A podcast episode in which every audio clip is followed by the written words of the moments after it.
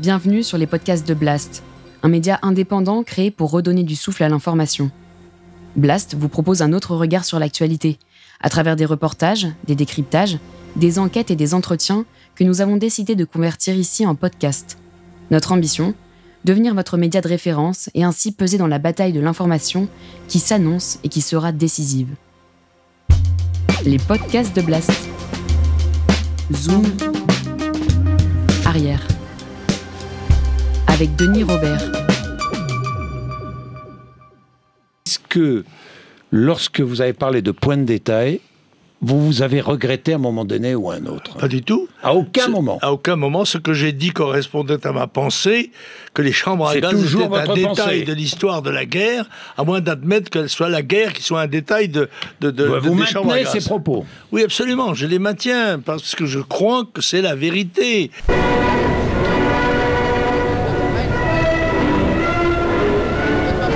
Si vous voulez, quand le général Bugeaud arrive en Algérie, eh ben, il, commence à massacrer les musulmans et même certains juifs. Eh ben, moi, je suis aujourd'hui du côté du général Bugeaud. C'est ça être français.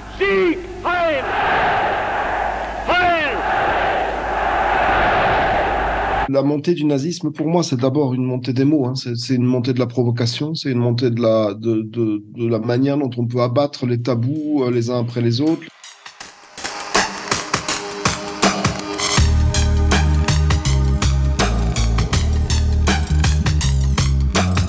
En démarrant, je voudrais faire une, une spéciale dédicace à, une libraire qui s'appelle euh, Anne-Marie de Autour du monde à Metz qui, qui m'a offert ce, ce, livre dont j'avais entendu parler. Donc le livre s'appelle Traduire Hitler.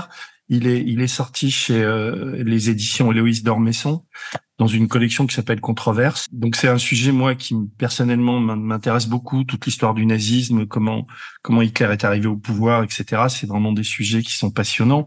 Vous êtes traducteur évidemment, euh, connu, germaniste. Euh, vous avez traduit énormément de d'ouvrages. On vous connaît pour la traduction de Mein Kampf. Euh, enfin c'est c'est ce qui a occupé beaucoup de de temps dans votre dans votre vie et euh, je dois dire qu'il y a une, deuxième raison qui, est, qui, qui rend votre livre à mes yeux important, euh, c'est ce qu'on vit en ce moment. Quoi. À l'heure où euh, les syndicats de police euh, veulent éradiquer les nuisibles, euh, à l'heure où les milices ouvertement nazies défilent dans les rues de Lyon, de Chambéry, de Paris aussi. Danger. Ouais, danger. Ouais à l'heure où, euh, où, où, comment le, grand remplacement est une, une quasi-religion dans les dans sur certaines chaînes de télé, où où l'extrême droite a table ouverte un peu partout, où l'État macronien est à mes yeux un peu déliquescent et ouvre les portes à cette extrême droite bientôt. Le sujet, euh, c'est effectivement ce fameux grand remplacement, c'est-à-dire que il y a un peuple qui remplace un autre dans d'innombrables euh, endroits, qui tiers-mondise le pays euh, avec une civilisation différente, une civilisation islamique qui n'a pas les mêmes valeurs que la civilisation française et européenne, qui est même antagoniste et antinomique. Lire ce, petit livre qui est court, hein, il fait euh, il fait 100, 123 pages, est, vraiment important pour, pour, pour une raison, parce que vous êtes une sorte de, à mes yeux, c'est comme si le, la montée du nazisme était une, une machinerie euh, très euh, très compliquée à comprendre parce que d'apparence on se dit bon bah ok euh, l'extrême droite les nazis etc mais quand on rentre au cœur de la machine et quand on, on, on croise un mécanicien comme vous qui qui a passé une partie de sa vie à, à, à travailler sur les mots parce que le, le, le nazisme, l'arrivée d'Hitler, ce sont d'abord des mots.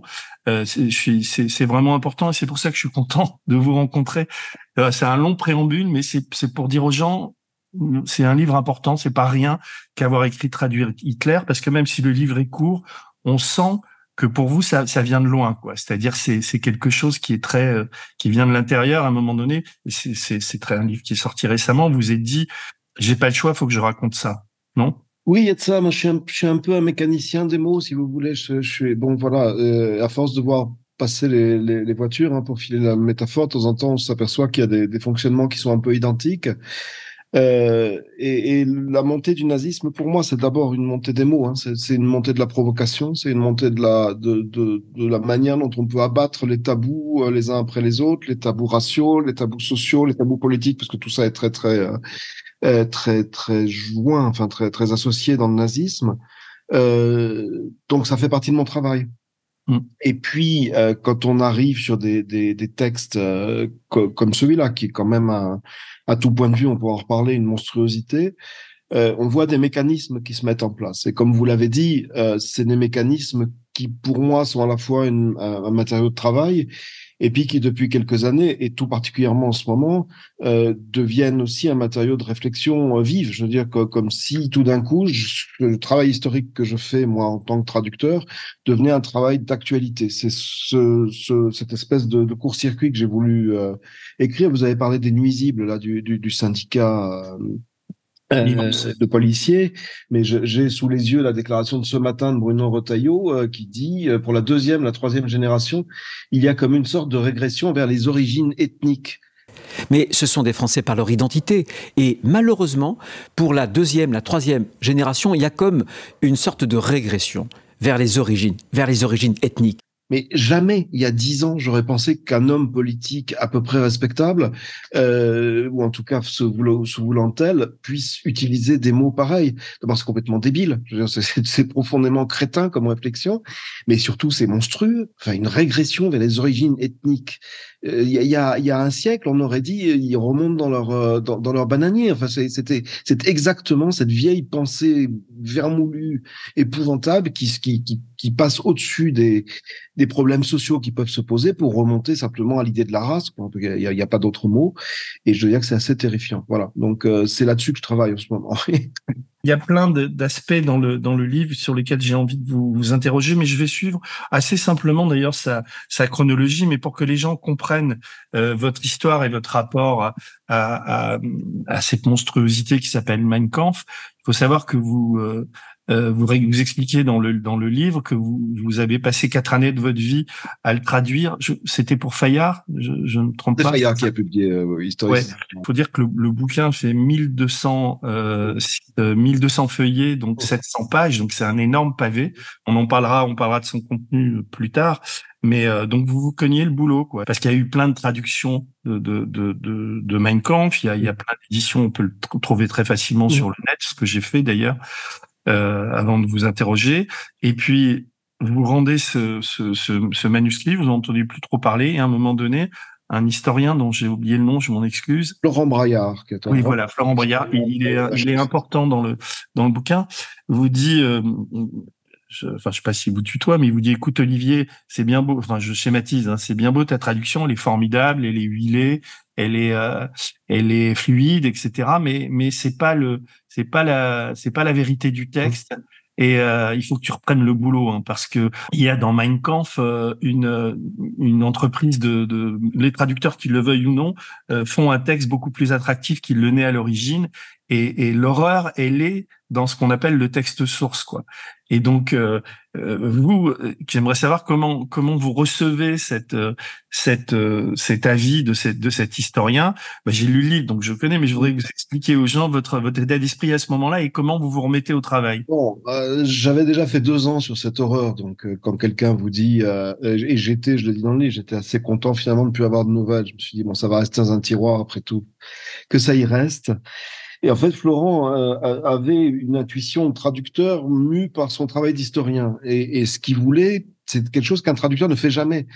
C'est-à-dire que quand on traduit quoi que ce soit, euh, on, va tenter non seulement de transposer le sens, les mots, l'œuvre de l'auteur, l'esprit de l'auteur, mais euh, aussi de, de, le rendre dans un français qui soit aussi fluide que possible, tout en respectant le style, euh, aussi intelligible que possible. Et quand vous faites une traduction d'un texte politique en général, vous, même s'il est illisible, ça vaut aussi pour certains textes de sociologie ou de pédagogie, il n'y a pas, que, la politique, vous tentez quand même d'apporter en français euh, un minimum de lisibilité au lecteur, et c'est ce que nous demandent les éditeurs. Donc ça fait vraiment partie de notre travail, c'est-à-dire de, de, ne pas rendre un torchon euh, d'origine euh, à l'état de torchon français. Et là, ce que me demande Florence, c'est en fait effectivement de recréer le torchon tel qu'il est. Et en fait, quand il m'a dit ça, j'ai eu un petit instant en me disant bon, bon sang, dans quoi je m'embarque, mais c'était, ça a été pour, pour une évidence absolue pour moi. C'est-à-dire ce qu'il me demandait, j'en étais, je pense, convaincu sans me l'être avoué, parce que me l'avouer, c'était repartir euh, moi-même euh, pour pour deux années de travail. Ce qu'il voulait, c'était la réalité du texte. Et en fait, autant que dans une œuvre littéraire, la réalité d'un texte comme Mein Kampf est à la fois dans son style et dans son contenu. Les deux sont intrinsèquement euh, liés et même encore beaucoup plus que ce que je le pensais. Ça, je l'ai découvert dans la deuxième partie de mon travail parce que la pensée, en fait, le, mode de pensée conditionne aussi le, cours de la réflexion. Voilà. Donc c'est un livre qui est pas seulement mal écrit. On a beaucoup dit que euh, Hitler écrivait mal. Oui, c'est pas un écrivain de toute évidence, mais c'est pas ça le problème. Le problème, c'est qu'il noie sa pensée dans le langage. Littéralement, il la noie. Et parce que, euh, pour plein de raisons. D'abord parce que la pensée doit être confuse, et ensuite parce que je crois qu'il a aussi besoin de ça pour tenter d'avancer dans sa logique qui n'en est pas une, et donc de donner une logique à son à ses raisonnements. Vous, vous dites d'ailleurs euh, tout au début du livre, vous dites l'original, en parlant du, texte, hein, le texte source dont on mm-hmm. pourra en parler, est illisible et la traduction gomme l'illisible. Mm. Donc, le travail ensuite est de, est de comment dire, de, de révéler ce que la gomme a caché. Voilà, tout à fait. Bon, c'est très concret. Hein. Ça veut dire que, par exemple, Hitler utilise une quantité mais phénoménale d'adjectifs et d'articles. Il peut y avoir, par exemple, et d'adverbes, pardon.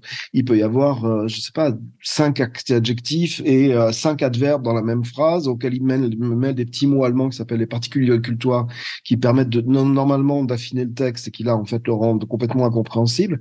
Et quand vous avez une phrase qui est constituée de toutes ces choses-là, avec en plus le fait qu'un adverbe en allemand qui va, qui va faire quatre ou cinq lettres va en faire douze en français parce qu'on a toujours la même forme adverbiale, vous arrivez à des phrases qui sont extrêmement lourdes à lire. Mais elles le sont aussi en allemand. Euh, mmh. Quand, quand Mein Kampf est sorti en Allemagne, les premières réactions étaient catastrophiques de ce point de vue-là. Même, même les journaux nazis ont dit, mais on espère que c'est pas avec ça qu'on compte euh, défendre nos idées. Voilà. Mmh. Donc on a rendu en fait le texte tel qu'il est à l'origine. Quand on dit Mein Kampf en français, on a évidemment une traduction immédiate qui est mon combat. On se dit, euh, bah, mon combat, c'est le, terme de combat, ça, ça demande une énergie de combattant. Enfin, il y a il y a tout de suite des images qui viennent. Est-ce que l'expression Kampf en allemand, Mein Kampf, ça a exactement la même signification qu'en français? Alors Kampf a un sens assez large. Ça peut être la lutte aussi, simplement. D'une manière complètement euh, euh, excessive, hein, mais si on voulait vraiment euh, rendre ce mot-là aujourd'hui en français, il faudrait mettre mon djihad c'est à la fois une, lutte, un combat, euh, mais mais c'est pas la guerre. Je veux dire, c'est un combat qu'on mène, euh, un combat politique, un combat euh, contre soi-même, une lutte. Ça, c'est, ce sont des termes tout à fait, enfin des traductions tout à fait courantes pour ce mot-là. Donc c'est à la fois un combat intérieur et un combat réel. C'est pour ça que je fais allusion au sens du, premier du mot djihad, hein, qui, est, qui, est, qui est surtout un combat sur soi-même. Mais chez lui, c'est un combat politique. Euh, ce qui est assez mystérieux, c'est que ce mot est pratiquement dans la totalité des traductions du monde. Euh, ce terme est resté tel quel. Euh, il y a deux explications. D'abord, je crois que lui a imposé que ça reste comme ça. Euh, en France, ça n'a pas été le cas, on pourra voir pourquoi. Et puis, simplement, ça fait pas aussi partie du, du langage nazi, c'est-à-dire que euh, les nazis ont énormément utilisé des mots qui étaient là pour faire peur, pour claquer comme des coups de fouet. Et Mein Kampf, c'est vraiment le, c'est vraiment le cas. Je veux dire, on a vraiment l'impression de, de, prendre un coup de fouet dans la figure quand on prononce ce mot-là.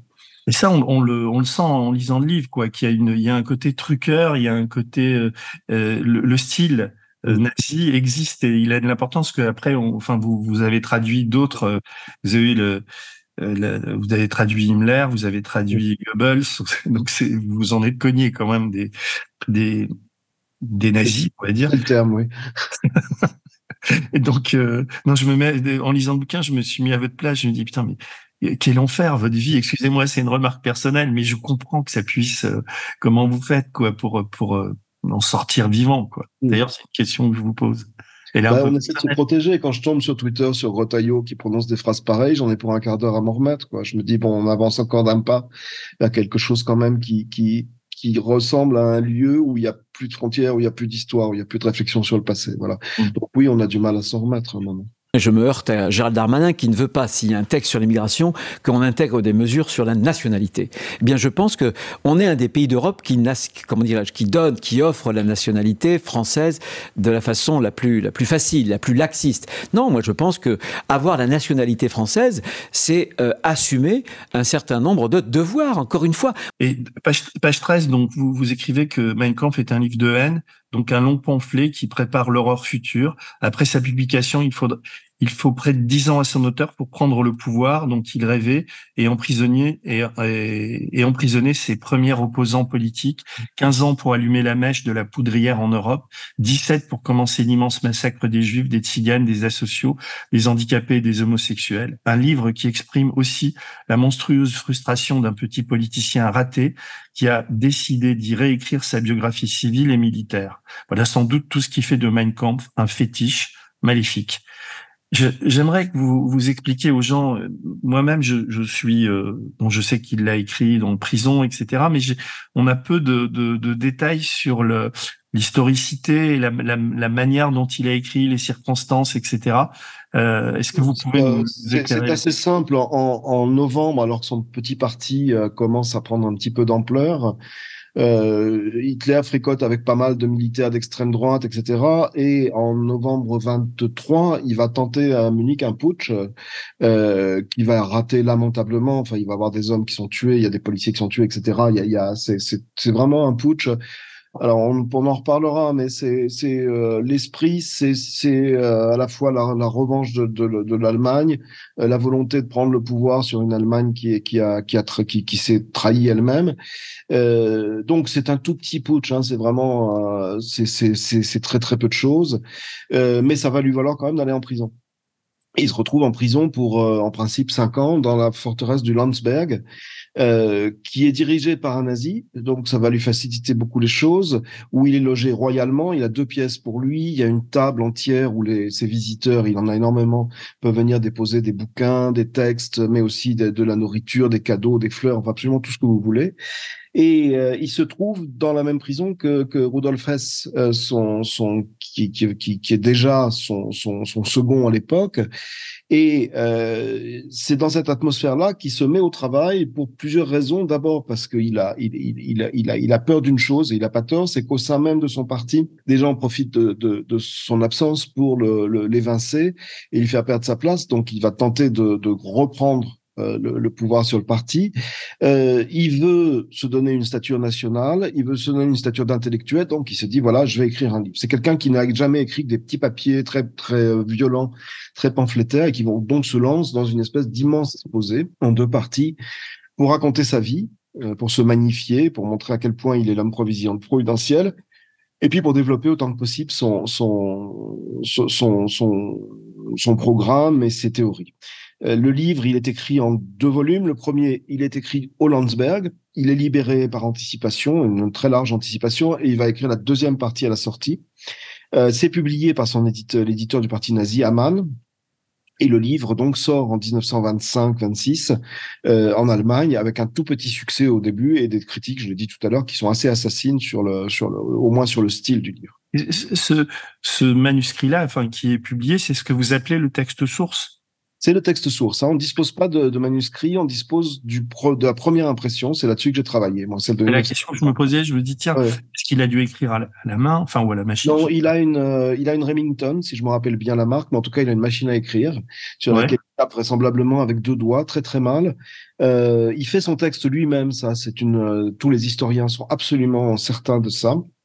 Simplement, euh, S va lui mettre faire un peu de mise en forme apparemment sur les sur les pages dactylographiées. Et euh, ça c'est pour la première partie. Et Madame S, l'épouse de Rodolphe S, va relire le texte mais faire très très peu d'interventions. C'est vraiment des interventions juste d'orthographe, de, de, typographie, etc. La deuxième partie du livre par contre est dictée à sa sortie. Donc on, ça change un petit peu de style et on sent plus le débit verbal que, que dans la première. Et, et, oui. Et donc, euh, à sa sortie, enfin, comment il sort en librairie normalement, il, il crée pas de scandale. C'est un livre un peu qui passe sous les radars.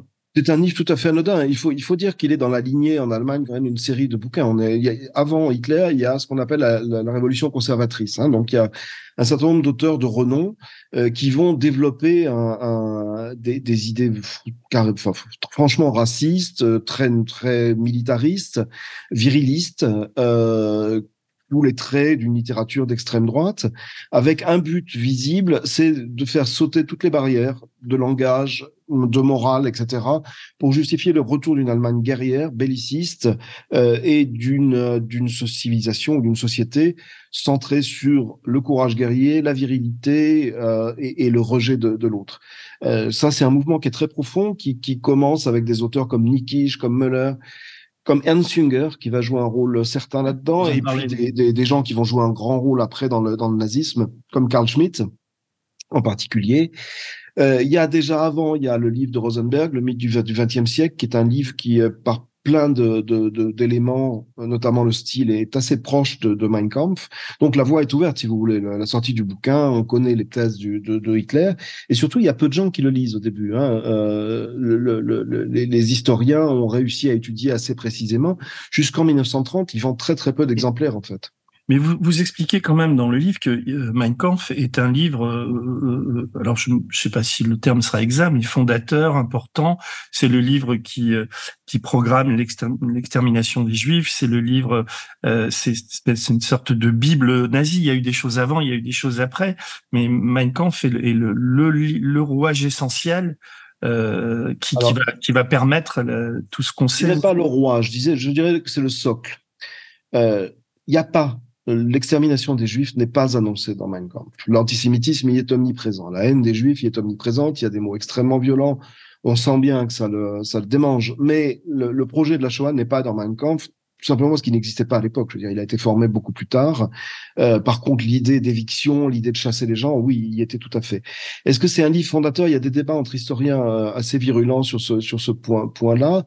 Euh, c'est certainement un livre qui pose, en tout cas, un certain nombre de principes, des principes politiques avec les 25 points d'une SDAP qui existait déjà, mais qu'il s'approprie en disant voilà, ce sont les miens, alors que c'était une création quand même collective du parti. Vous pouvez expliquer les 25 points parce que alors les 25 points, ça va être le programme du du du, du NSDAP c'est assez drôle parce que, enfin, c'est assez drôle. Euh, Hitler, c'est toujours, enfin, le, parti nazi, c'est toujours voulu athée, violemment etc. Et puis ça reprend quand même la vieille image des 25 thèses de, de Luther à poser sur une église pour, pour déclencher la réforme en Allemagne. Donc il y a, y a un écho historique avec la prophétique un petit peu, si vous voulez, qui, qui, qui s'exprime là-dedans.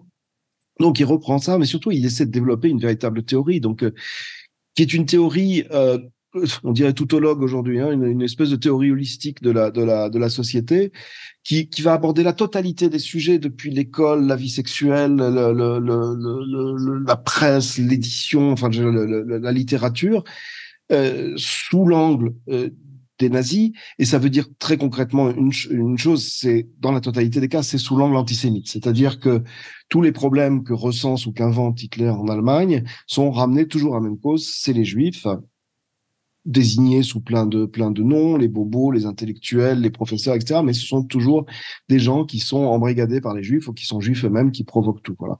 Le, le, le cœur de Mein Kampf, c'est la haine des juifs. Mmh.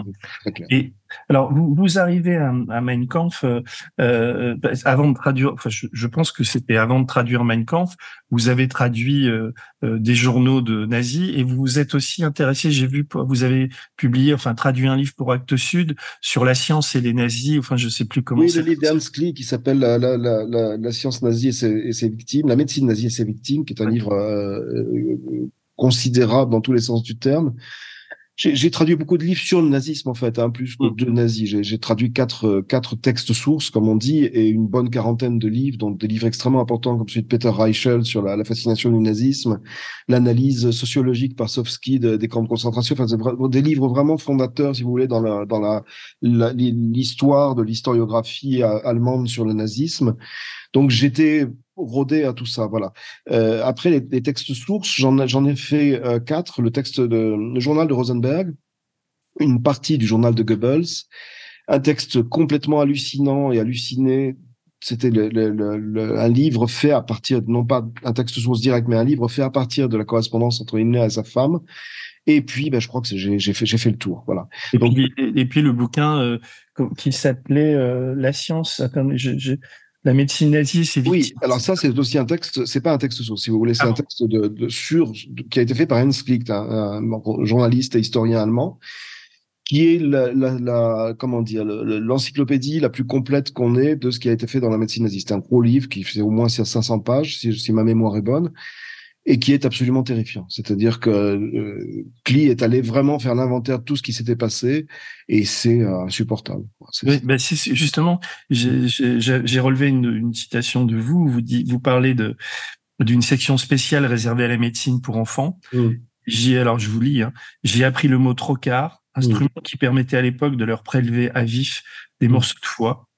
Je pleurais de honte, dites-vous, et de colère en traduisant ces lignes. J'en frissonne toujours, mais plus de, plus d'horreur, plus de dégoût, non, de désarroi absolu face à ce dont l'humanité peut encore se rendre capable. Donc oui, je, je renie pas un mot de ce que ce que ce que j'ai écrit.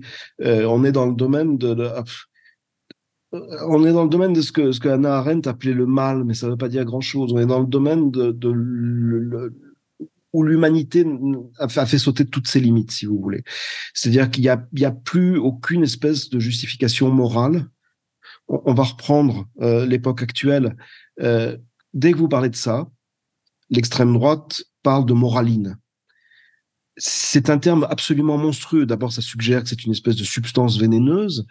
Et ensuite, ça veut dire qu'à partir du moment où vous parlez morale et donc humanité, vous êtes réduit à une espèce de substance qu'on imagine jaunâtre et visqueuse, euh, qui, est, qui, qui, qui va finalement dissoudre les vrais débats.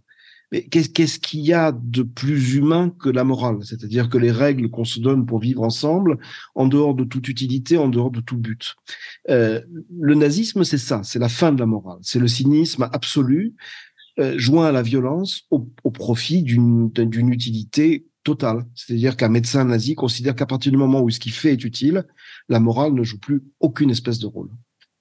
Une question que je me suis posée en donc j'étais j'ai lu aussi des choses sur ces, médecins nazis, le génisme, enfin les, les massacres, euh, les morts programmées d'enfants handicapés, ce genre de choses.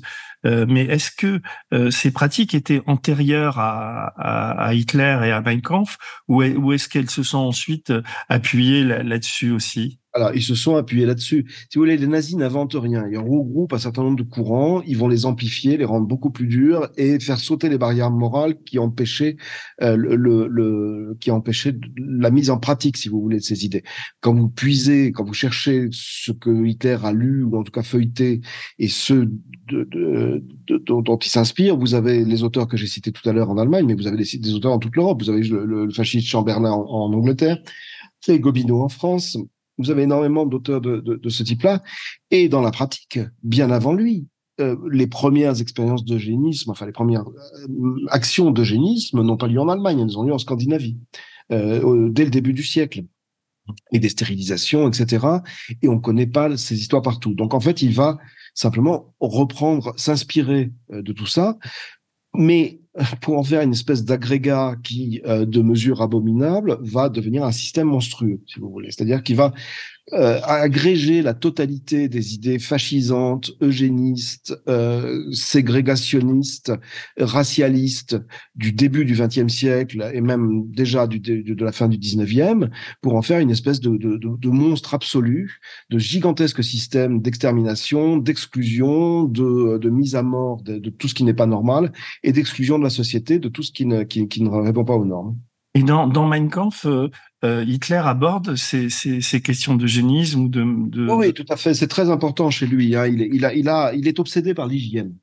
Euh, personnellement, c'est-à-dire que c'est quelqu'un qui a peur du contact physique, qui, qui bon, il a une vie sexuelle extrêmement limitée et, euh, et, et empreinte de, de, peur des maladies. Euh, son antisémitisme, il, il, le justifie en partie avec ça, hein, par, par la peur de, de, du contact physique avec l'étranger, avec la, la, race étrangère. Euh, il, il, explique que le, le, le, le, le qu'il n'appelle pas encore le grand remplacement, mais c'est ça, se passe aussi par contact euh, physique entre des, méchants juifs et des, jeunes filles allemandes euh, euh, pures et, innocentes.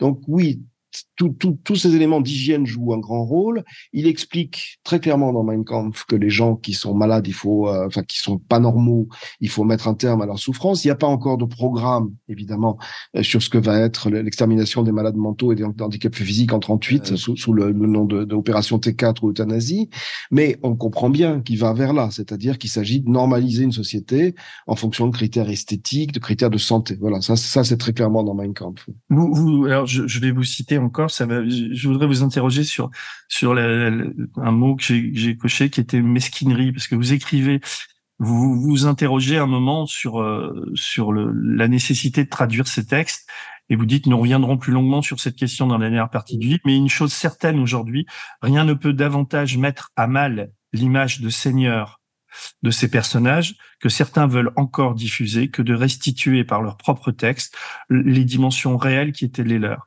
La vision qu'ils expriment dans ces pages permet aussi d'expliquer pourquoi le totalitarisme nazi, si cruel fut-il envers ses opposants, a été constamment fissuré par les rivalités hostiles entre ses principaux acteurs et par la mesquinerie avec laquelle il s'exprimait. C'est le mot mesquinerie, moi, je, voudrais comprendre parce que c'est un mot qui est un peu léger. On a l'impression que c'est c'est c'est comme s'il faisait tâche dans votre dans votre exposé. ça fait allusion, je pense, à deux choses. Euh, les lettres de Himmler à sa femme, qui révèle que ce type qui était, enfin, c'est quand même le, le, prototype. Alors Himmler, est-ce que vous pouvez le situer dans l'organigramme Himmler est euh, un, un, élément extrêmement important de la SS, dont il va devenir le Reichsführer, c'est-à-dire le, le, le, le Führer pour le Reich. C'est euh, le, le, celui qui va mettre en œuvre la solution finale. C'est celui qui va préparer Auschwitz, qui va préparer les, les camps d'extermination, Treblinka qui va superviser euh, la, la, solution finale, qui va superviser l'assassinat de, millions de juifs en Pologne. Euh, c'est aussi un homme de pouvoir, avec une armée qui est la SS qu'il dirige, un homme d'argent, euh, puisque la SS est en fait une immense entreprise, euh, euh un peu, si vous voulez, qu'on a avec Wagner en ce moment. c'est à la fois une organisation armée redoutable, extrêmement dangereuse, que même Hitler redoute, et une immense entreprise économique qui va travailler euh, et faire travailler les, les déportés, les, les, les internés en camp de concentration pour toutes les entreprises allemandes qui le demandent. Voilà. Donc c'est un personnage qui a priori est totalement monstrueux. Avec sa femme, il parle de, des manières de, de châtrer les poulets et, euh, et, et des potages qu'ils font le soir. Et puis, on peut penser aussi à Goebbels, si vous voulez, qui est un type à la fois terrifiant sur le plan de l'organisation de, de, la propagande. C'est un type qui est dangereux, qui est efficace, qui, qui Lui, c'est le ministre de l'information de voilà, Hitler. Tout à fait. Mais je parle de mesquinerie parce que dans tout son journal, vous voyez qu'à la fois, il y a cette, cette espèce d'élan enthousiaste pour Hitler, pour l'immense projet qu'on a pour l'Allemagne, et puis en permanence, les petits coups de, de, de pied de l'âne pour les, pour les collègues, les vacheries contre Rosenberg qui peut pas sentir. C'est une espèce de petitesse fondamentale de l'âme joint à des projets complètement mégalomaniaques et, assassins. C'est en cela que je parle de mesquinerie. Bon, après, il faut quand même préciser que euh, le, le, le, le tout premier cercle du nazisme est composé de d'hommes de, qui sont effectivement cette espèce de monstrueux pied nickelé, si vous voulez. Bon, vous avez Göring qui est, qui est euh, alcoolique et drogué, qui, qui, qui, qui, peut à peine se déplacer tellement il est lourd. Euh, vous avez Himmler, donc qui est un petit éleveur de volailles minables et qui, qui, qui n'a aucune espèce d'envergure a priori. Euh, Goebbels, qui est, qui est un rat, enfin, qui a, qui a complètement raté sa, sa, sa, sa carrière, la carrière qu'il voulait faire dans les lettres, qui a un petit doctorat dont le bouquin n'a jamais été publié. Enfin bon, c'est qui, qui est un type aigri d'une manière invraisemblable au point la mesquinerie, c'est au point de, faire envoyer en camp de concentration et à la mort l'avocat qui avait plaidé contre lui quand il avait intenté en un procès en diffamation à un journal qui avait dit que son pied beau euh, était de naissance et non pas dû à une, une bataille rangée euh, contre les communistes qui rappelle un autre euh, un autre estropié d'ailleurs. Enfin bon, le, voilà, c'est ça la mesquinerie, c'est-à-dire que c'est à la fois des gens qui sont vraiment minuscules intellectuellement et, et, et humainement et puis qui déploie un projet monstrueux de, de, de, de destruction. Ouais, quand on vous lit et quand on sait que vous avez traduit les journaux de, de ces personnes-là, on est quand même frappé. Enfin, je suis frappé par quand même l'admiration sans faille euh, qui, qui porte pour Hitler, quoi. Et, et, et c'est très étrange parce que euh, quand on vous lit encore, puisque euh, Hitler est quand même, enfin, on, se, on se demande comment et pourquoi il les a fascinés autant. Alors déjà, il les fascine pas toujours. Quand vous regardez le, journal de Goebbels, vous voyez dans les premières années, ils aussi, c'est-à-dire qu'ils se demandent qu'est-ce qu'il fait, est-ce qu'il est complètement fou, est-ce que chez Goebbels c'est très clair. Hein, dans son journal, il y a vraiment des moments où il dit mais qu'est-ce que fait le Führer, je comprends pas ce qu'il fait, etc. Donc il y a du questionnement. Et puis après, simplement petit à petit, à partir de 1929-1930, ça marche. C'est-à-dire qu'Hitler arrive vraiment par son talent d'orateur notamment, et je pense que c'est ça qui les a le plus fascinés, c'est un talent brutal, violent, mais extrêmement efficace. Il arrive vraiment à fasciner les foules auxquelles il parle. Spaten Gemeinschaft. Il arrive à s'imposer politiquement. Et cette bande de créatures tout à fait médiocres, si vous voulez, qui ont, qui ont été pendant très longtemps dans un tout petit parti marginal et marginalisé par l'ensemble de la société, se retrouvent tout d'un coup face aux portes du pouvoir. Et à partir de ce moment-là, ils ont leur guide pour, pour, pour les faire entrer dans le palais et ils vont plus le lâcher jusqu'à la fin, jusqu'à ce que euh, Himmler à la fin tente de négocier avec les Américains un changement de pouvoir euh, et, et s'en débarrasser. Mais entre temps, il y a une, une admiration totale pour ce, pour, pour ce type, oui, tout à fait. Je poursuis la, lecture. Il y a un passage que j'aimerais vous voir commenter. C'est vous, donc vous rendez votre votre votre travail de traduction euh, après deux ans de travail un peu un peu acharné d'ailleurs, et vous entendez l'éditeur louer les qualités, lire à haute voix, sonore, avec une volupté évidente. La dernière page très lyrique du volume 1 vous écrivez, je pris soudain conscience que je venais d'accomplir une tâche fastidieuse sur un monstre chargé de nitroglycérine. Mhm. Si ce passage avait eu l'heure de séduire l'historien, c'est que j'avais su rendre l'allant et l'exaltation de l'auteur. Mais était-ce cela que je cherchais à communiquer? Assurément non. J'étais j'avais juste fait mon travail. Un passage élégiaque en allemand produisait un passage élégiaque en français. Quoi de plus normal? Et là, effectivement, on sent chez vous un malaise. Et il y a oui, d'autant plus profond, parce que là, c'était pas Florent Braillard, hein, c'était le premier directeur d'édition, d'autant plus profond qu'à ce moment-là, j'ai aussi eu des doutes sur le, euh, les, les, intentions réelles de cet éditeur, c'est-à-dire que je savais pas exactement, je savais plus où on allait. Quoi. Moi, genre, je travaille toujours sur ce type de texte source avec des garanties précises, c'est-à-dire entouré d'historiens pour un texte qui sera pas simplement lâché au fauve, si vous voulez, un texte dégueulasse. Donc, il s'agit vraiment de faire de l'histoire. Et là, tout d'un coup, effectivement, pendant cette lecture, j'ai eu quelques secondes de de répit et c'est aussi ça explique aussi ce que je vous ai dit tout à l'heure c'est-à-dire que le, le quand j'ai plus eu de nouvelles euh, j'étais j'étais très content. Après le problème se pose bien sûr. Qu'est-ce qu'on fait d'un texte comme ça? Je veux dire que euh, moi je peux pas abîmer les rares passages de Mein Kampf qui sont lisibles et élégiaques, simplement en me disant mais il faut pas que les gens se laissent prendre à ça, parce que si euh, on déforme, je veux dire si on abîme, ce qui de toute façon est absolument euh, inconcevable, si on abîme un texte qui a fasciné, personne ne peut plus comprendre pourquoi il a fasciné. Or, le seul intérêt de Mein Kampf, c'est précisément de comprendre le socle de la fascination qu'a eu une très large partie du peuple allemand, parce que c'est, pas, il est arrivé par la violence, il a expulsé ses ennemis, mais entre 34, 35 et jusqu'en 1943, jusqu'à Stalingrad, il est totalement soutenu en Allemagne. Il a un soutien immense, et les mouvements de résistance et d'opposition sont euh, pour le moins minoritaires résistance, ils sont, ils sont infimes et l'opposition est, quand même reste quand même très très minoritaire. Il arrive vraiment à séduire. Et s'il séduit, c'est aussi à cause de passages comme celui dont, on parle. C'est-à-dire que c'était aussi un orateur de, de talent. Est-ce que vous pouvez euh, me, donner un exemple, si vous l'avez, l'avez pas, qui vous revient en tête, je comprends très bien, c'est un exercice de mémoire, mais et c'est un peu difficile que je vous demande, mais dans, ces pages euh, qui font l'éloge, les pages finales de, de Mein Kampf, euh, comment comment vous, en tant que traducteur, est-ce qu'il y a un passage où, vous jouez sur les mots et vous travestissez la, la, la pensée d'Hitler et vous vous en rendez compte aujourd'hui? Non, non, non. Premier point, il faut qu'il y ait une pensée.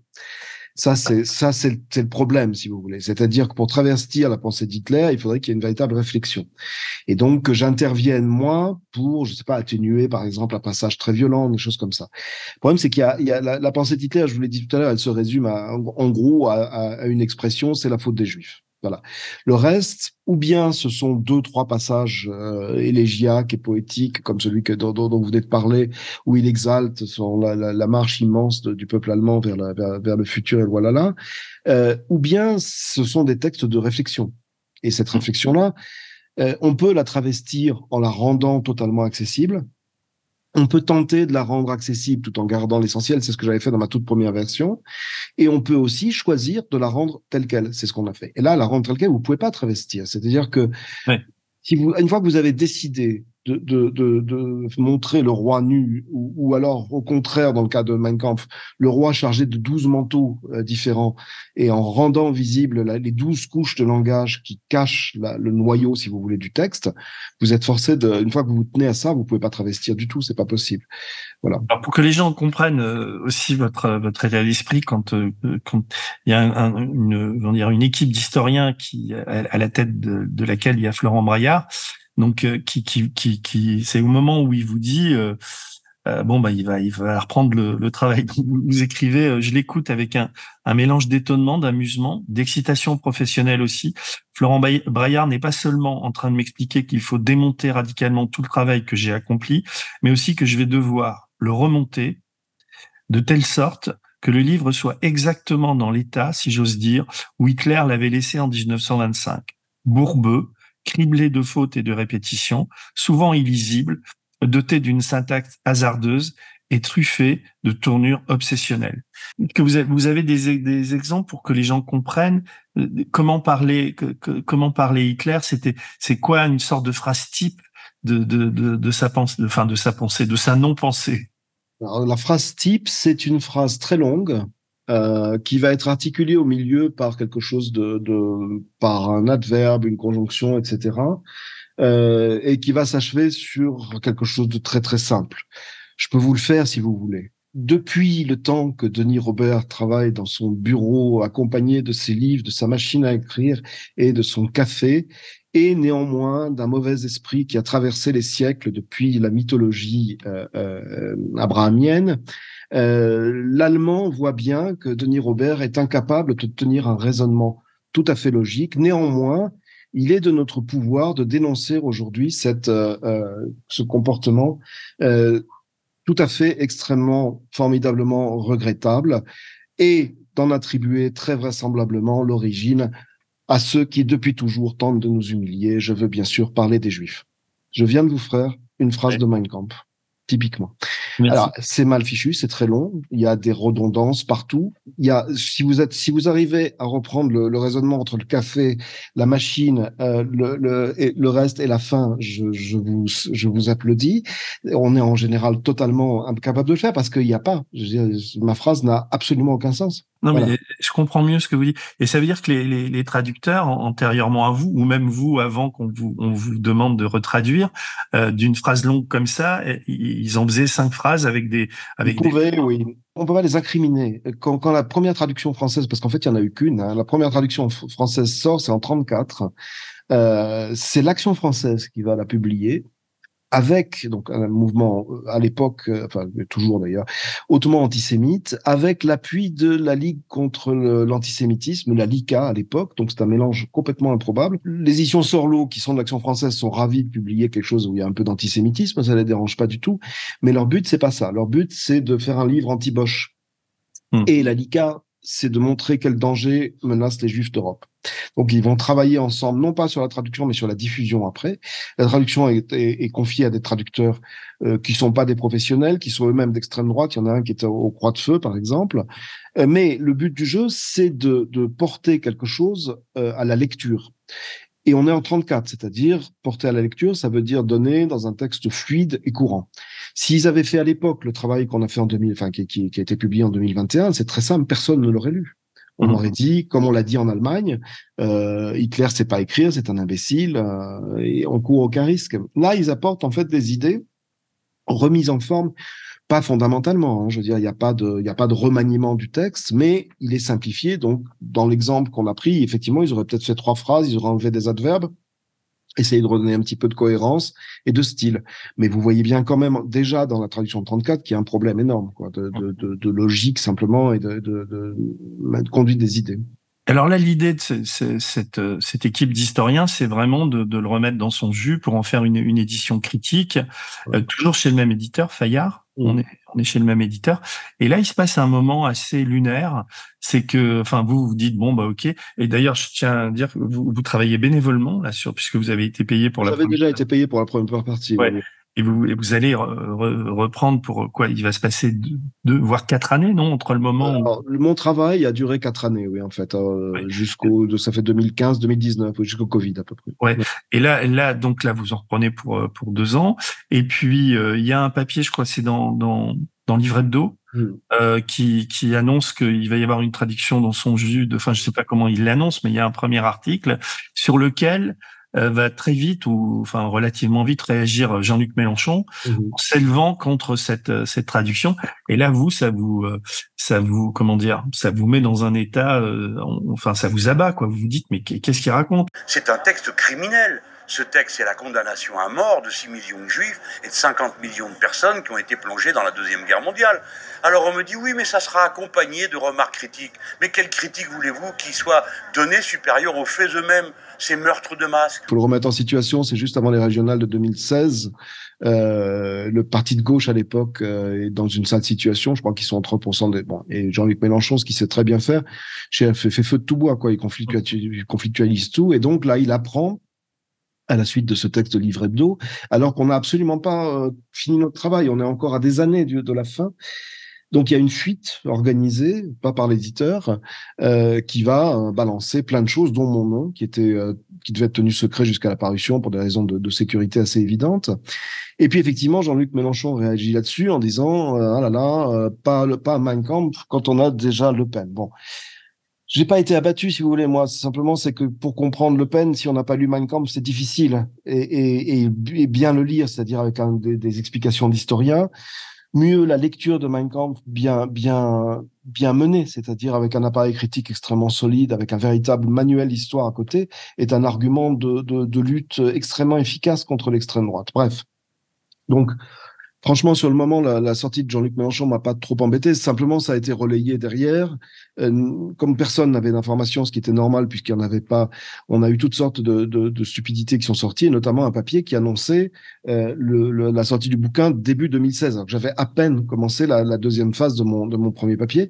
Et là, j'en ai eu, enfin, on en a eu, moi, Christian Ingrao, euh, Florent Braillard et, et, Patin, on, on, en a eu pour à peu près 3-4 mois, si vous voulez, avec à, de, de polémiques complètement stériles et bon, qui n'ont pas été complètement inutiles. Donc, ça nous a permis de réfléchir à un certain nombre de choses, si vous voulez, mais ça n'avait aucun sens, tout simplement il envoie Corbière au, au, Caspi. Vous faites une des rares émissions que vous faites, c'est un, oui, un avec Corbière qui se passe bien d'ailleurs apparemment. Enfin d'après, je me. Ah oui, ça se passe bien avec Corbière. Est un, est un monsieur très très bien, donc euh, ça se passe bien. Simplement, il, il était parti. Et Corbière était à l'époque le lieutenant de, de, Mélenchon. Un lieutenant fait son travail de lieutenant, sauf que rien ne correspondait à ce qu'on lui avait dit. Quoi, c'est, vous voyez, c'est un peu comme un, un, un, général de brigade qui arrive sur un terrain, on lui a dit tu verras, il y a des montagnes, il faut que tu, tu faut que tu prennes d'assaut. Et il se trouve face à une plaine. Donc, il était un peu décompensé, mais ça s'est bien passé parce qu'on avait simplement des arguments et, voilà. Et, et je, je, fais une petite crasse que je raconte dans, dans mon livre. Quoi. Ah oui, je trouve ça, je trouve l'anecdote quand même vraiment intéressante. C'est que je, je, je, lui ai dit voilà, vous êtes en train de lutter contre un bouquin qui va éclairer les gens et vous avez des drôles d'alliés. Là, j'avais dans ma poche un, petit texte que j'ai sorti qui était à propos de justement de euh, ma traduction du journal de Rosenberg, où l'auteur de ce texte disait euh, c'est une honte de faire des textes comme ça avec des appareils critiques, comme si les gens pouvaient pas comprendre eux-mêmes, etc. Et qui disait apparemment la, prochaine édition de Mein Kampf va être de la, même cuisine. Donc je suppose qu'il parlait de moi. Et donc j'ai dit à Alexis Corbière, voilà, est-ce que vous savez de qui c'est, voilà. Et il savait, bien sûr, il savait pas, il pouvait pas savoir. Et c'était en fait c'est un texte de Forisson, c'est-à-dire que les, plus opposés euh, à, la, à, ce travail, ça a été l'extrême droite. Euh, et d'ailleurs, la seule critique que j'ai eue, la seule mauvaise critique que j'ai eue sur mon bouquin, et j'en ai eu, euh, j'ai eu une presse considérable, venait aussi d'un jésuite d'extrême droite qui me reprochait en particulier d'oser dire que euh, Goethe et Goebbels n'avaient pas le, même langage. Voilà. Donc, voyez, on a, on a ces ennemis. Donc voilà, Corbière a, Corbière a bien compris ce qui se passait. Je crois que Corbière est un type qui est, qui est, qui est intelligent. Donc...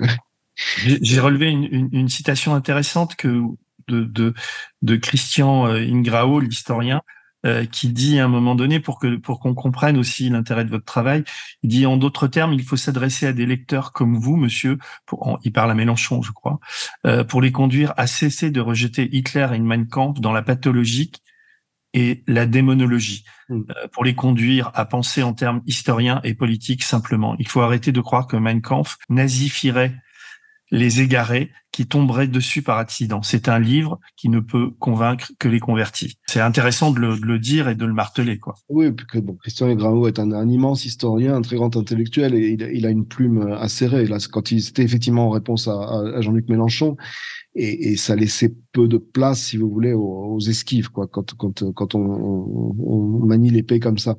Oui, enfin, il y avait un, un, un malentendu fondamental, mais Christian Gravo a une autre phrase. Ils disent notre but c'est de refroidir Mein. Si vous voulez, on a un livre qui est une espèce de, de, de pierre brûlante ou d'anneau, si vous voulez, pour prendre du Tolkien, hein, d'anneau qui s'allume euh, de temps en temps. Et, et l'idée de, de, toute l'équipe, c'était de montrer ce qu'était ce livre et d'arrêter d'en faire cette espèce de mythe qu'effectivement personne n'ose toucher. Dont euh, voilà. Avant-hier encore, j'étais dans un salon et quelqu'un m'a dit mais euh, j'ai un, un, jour j'étais chez moi, quelqu'un a vu Mein Kampf dans mon dans ma bibliothèque, il est parti alors je m'en sers dans mon boulot. Voilà. Et j'ai eu des réactions incroyables. Quand je, quand, je, quand je voyageais, des gens près de la frontière allemande qui, qui venaient me voir en me disant, mais qu'est-ce que je dois faire du livre? Est-ce que vous pensez qu'il faut le brûler? Est-ce que bon, on a une espèce de, de grimoire, hein, c'est l'expression de Florence Aubenas, de, gris, de grimoire hein, maléfique, et, personne ne sait exactement ce qu'on ce qu'on ce qu'on doit en faire. C'est totalement absurde. C'est un texte, je veux dire, et c'est un texte qui révèle la nature du régime. Donc il faut au contraire travailler dessus, l'étudier. Et si ça avait été fait avant, euh, en détail, on aurait peut-être évité certaines choses. Est-ce qu'on sait aujourd'hui euh, combien et comment se vend ou se diffuse euh, oui. On le sait. Alors, il y a, y a, un monsieur en Autriche qui travaille beaucoup là-dessus, qui s'appelle Otmar Plückinger, qui a fait des études très, très précises là-dessus, qui ont été reprises en France par Nicolas Patin, euh, qui faisait aussi partie de l'équipe.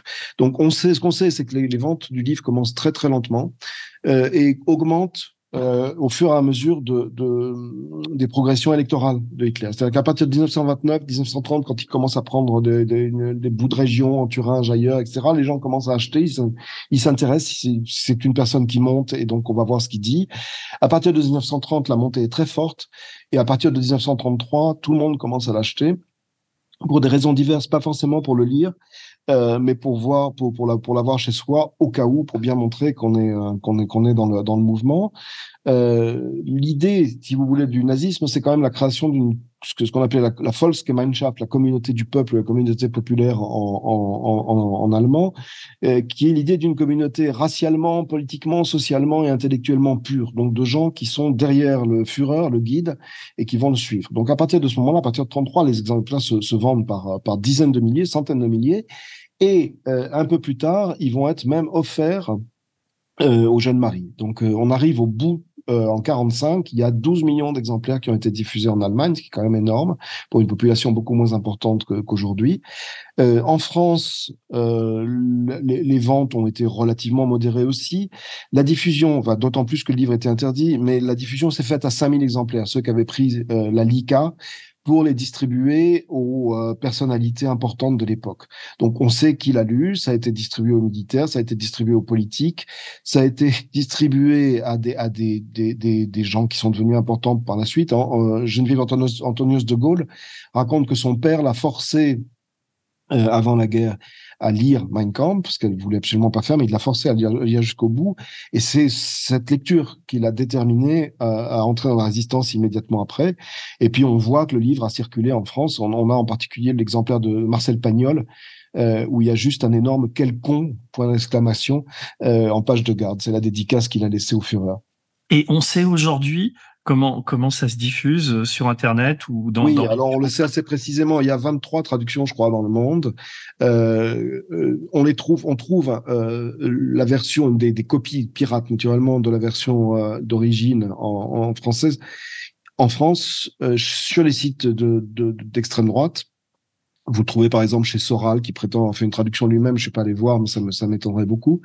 Euh, vous le trouverez, vous le trouvez sur tous les sites de, de des groupes euh, de type, euh, enfin proche proche de vraiment des mouvements d'extrême droite violente d'un côté, et vous le trouvez de l'autre côté sur, tout, sur tous les sites euh, anti, euh, anti-sionistes, entre guillemets, et notamment tous les sites djihadistes, quand ils étaient encore accessibles, l'avaient, avec le protocole des sages de Sion, dans, parmi les, les ouvrages consultables directement sur place. Donc ces versions-là servaient effectivement à alimenter, sous forme de citation euh, le plus souvent, euh, les, les, la propagande. Oui. Et des, des, des, éditions de papier, il y en a en vente euh... Alors, l'édition Sorlo, euh, qui avait été interdite par Hitler, en fait, en 34, pour, pour deux raisons, parce qu'il voulait pas que ça soit diffusé, et puis parce que c'était une édition pirate, est ressortie en 46, sans difficulté. En 79, la LICRA a fait un procès à Sorlo parce que l'antisémitisme remontait en France et elle pensait que le livre redevenait dangereux et a imposé euh, une toute petite préface de huit pages, en rappelant simplement ce sur quoi avait débouché le livre. Le livre se vend depuis tout, à fait librement en France sans aucune espèce de problème. D'après les informations que j'ai, il y aurait quand même à peu près euh, deux ou trois milliers d'exemplaires par an euh, vendus de cette édition-là. Ce que, ce que, enfin, ce que j'ai pas lu, alors peut-être ça m'a échappé, c'est le fruit de votre travail et de cette traduction que vous refaites euh, et, et, et, accessible. Enfin, c'est sorti en livre ou, Alors, c'est sorti tout à fait en livre, bien sûr. Le, le, la polémique de 2016 nous a forcé à prendre un certain nombre de précautions qui sont tout à fait utiles. On nous a dit, vous, vous imaginez ce qui se passerait si vous aviez la Fnac ou Amazon, tout d'un coup, euh, Mein Kampf numéro un. Donc déjà, le livre s'appelle pas Mein Kampf, il s'appelle Historiciser le mal. Hitler n'est pas, le nom d'Hitler ne figure pas sur le bouquin. Le texte lui-même est enserré euh, complètement euh, par les notes. Et vous allez faire un cheval de notes euh, euh qui, qui, qui, qui l'entoure. Euh, c'est un énorme bouquin, il fait 4 kilos. Il est vendu 100 euros. Euh, les, les, libraires ne l'ont pas en devanture, ils le commandent. Vous allez sur, euh, sur Amazon, il y a un avertissement euh, en lieu et place de, de l'argumentaire de vente. Donc, si vous voulez, tout a été fait pour que le livre soit, soit pas vendu. Et les bénéfices sont intégralement reversés, les bénéfices, hein, pas les droits d'auteur, donc la totalité euh, des, des, bénéfices que rapporte le livre sont reversés en totalité à la fondation Auschwitz-Birkenau, ce qui est très souvent le cas pour ce type de livre. C'est aussi le cas pour, euh, pour le journal de Goebbels, qui a été, euh, si je me rappelle bien, euh, reversé à Yad Vashem.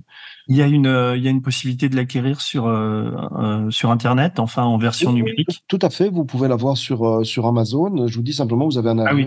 Non, mais Amazon, le livre, mais le, le, le, en version numérique En version numérique, il n'est pas encore euh, disponible. D'accord. Non, non, mais c'était. Ah, ça, ça, va être un travail. Euh, c'est envisagé, ça va être un travail absolument. J'étais éventuellement client. Ouais, mais beaucoup de gens nous le demandent, bien entendu. Oui, ben non, mais parce que. Euh, Non, pour l'instant, il ne l'est pas. Je, sur, après cette parenthèse, je voudrais qu'on revienne à votre, à votre, à votre livre. Euh, J'espérais pas être trop long et trop. Mais ça, prie, non, ça va être plaisir. Il y a un style Hitler et vous dites agitateur charlatanesque. Hmm. Euh, c'est comme ça que vous le définissez. Ah, C'est. Vous pouvez expliquer ah bah, agitateur, tout le monde voit bien ce que c'est, c'est-à-dire qu'il s'agit de, de, faire remonter. À...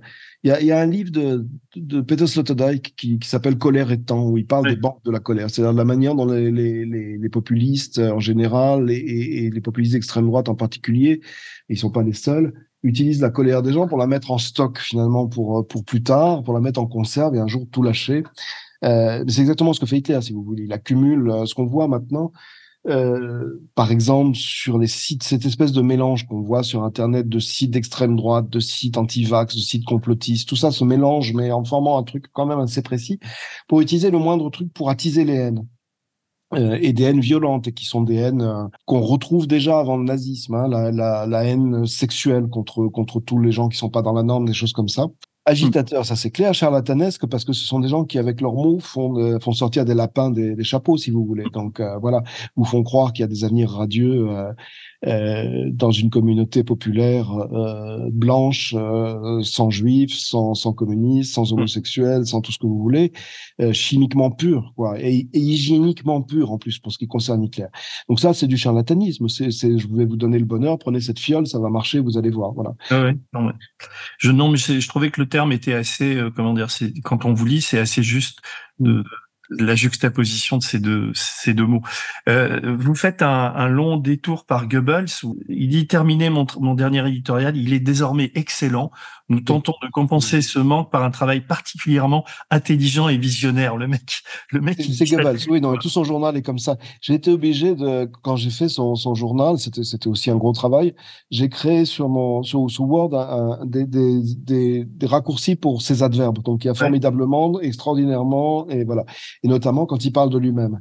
Oui, oui, c'était des gens, c'était des gens qui, enfin, psychologiquement étaient d'une instabilité qui est flagrante, quoi, tous. Hein. C'est, c'est, et, et Goebbels, c'était une espèce de narcissisme monstrueux flatté comme peut être un chien vis-à-vis de son maître, quoi, vis-à-vis du Führer. Ça répond un peu à la question que vous posiez tout à l'heure, c'est-à-dire que son narcissisme était tel que la moindre flagornerie que lui adressait le, le, Führer, vous avez quatre pages, quoi. Ah, il m'a dit hier que, voilà, que j'étais le meilleur, c'est merveilleux, c'est fantastique, j'aurais jamais espéré une chose pareille, quoi. C'est une, une non, mais il y a des moments où, j'allais dire malheureusement, on sourit, quoi. On se dit, mais c'est. C'est un peu de ça aussi que je parlais quand en parlant de mesquinerie, si vous voulez. Vous avez une espèce de, pro, de, vous avez des gens qui, qui grosso modo veulent refaire le monde mais au sens propre et qui s'attachent à des vraiment au regard que que que, le que le que le guide suprême porte à leurs chaussures quoi.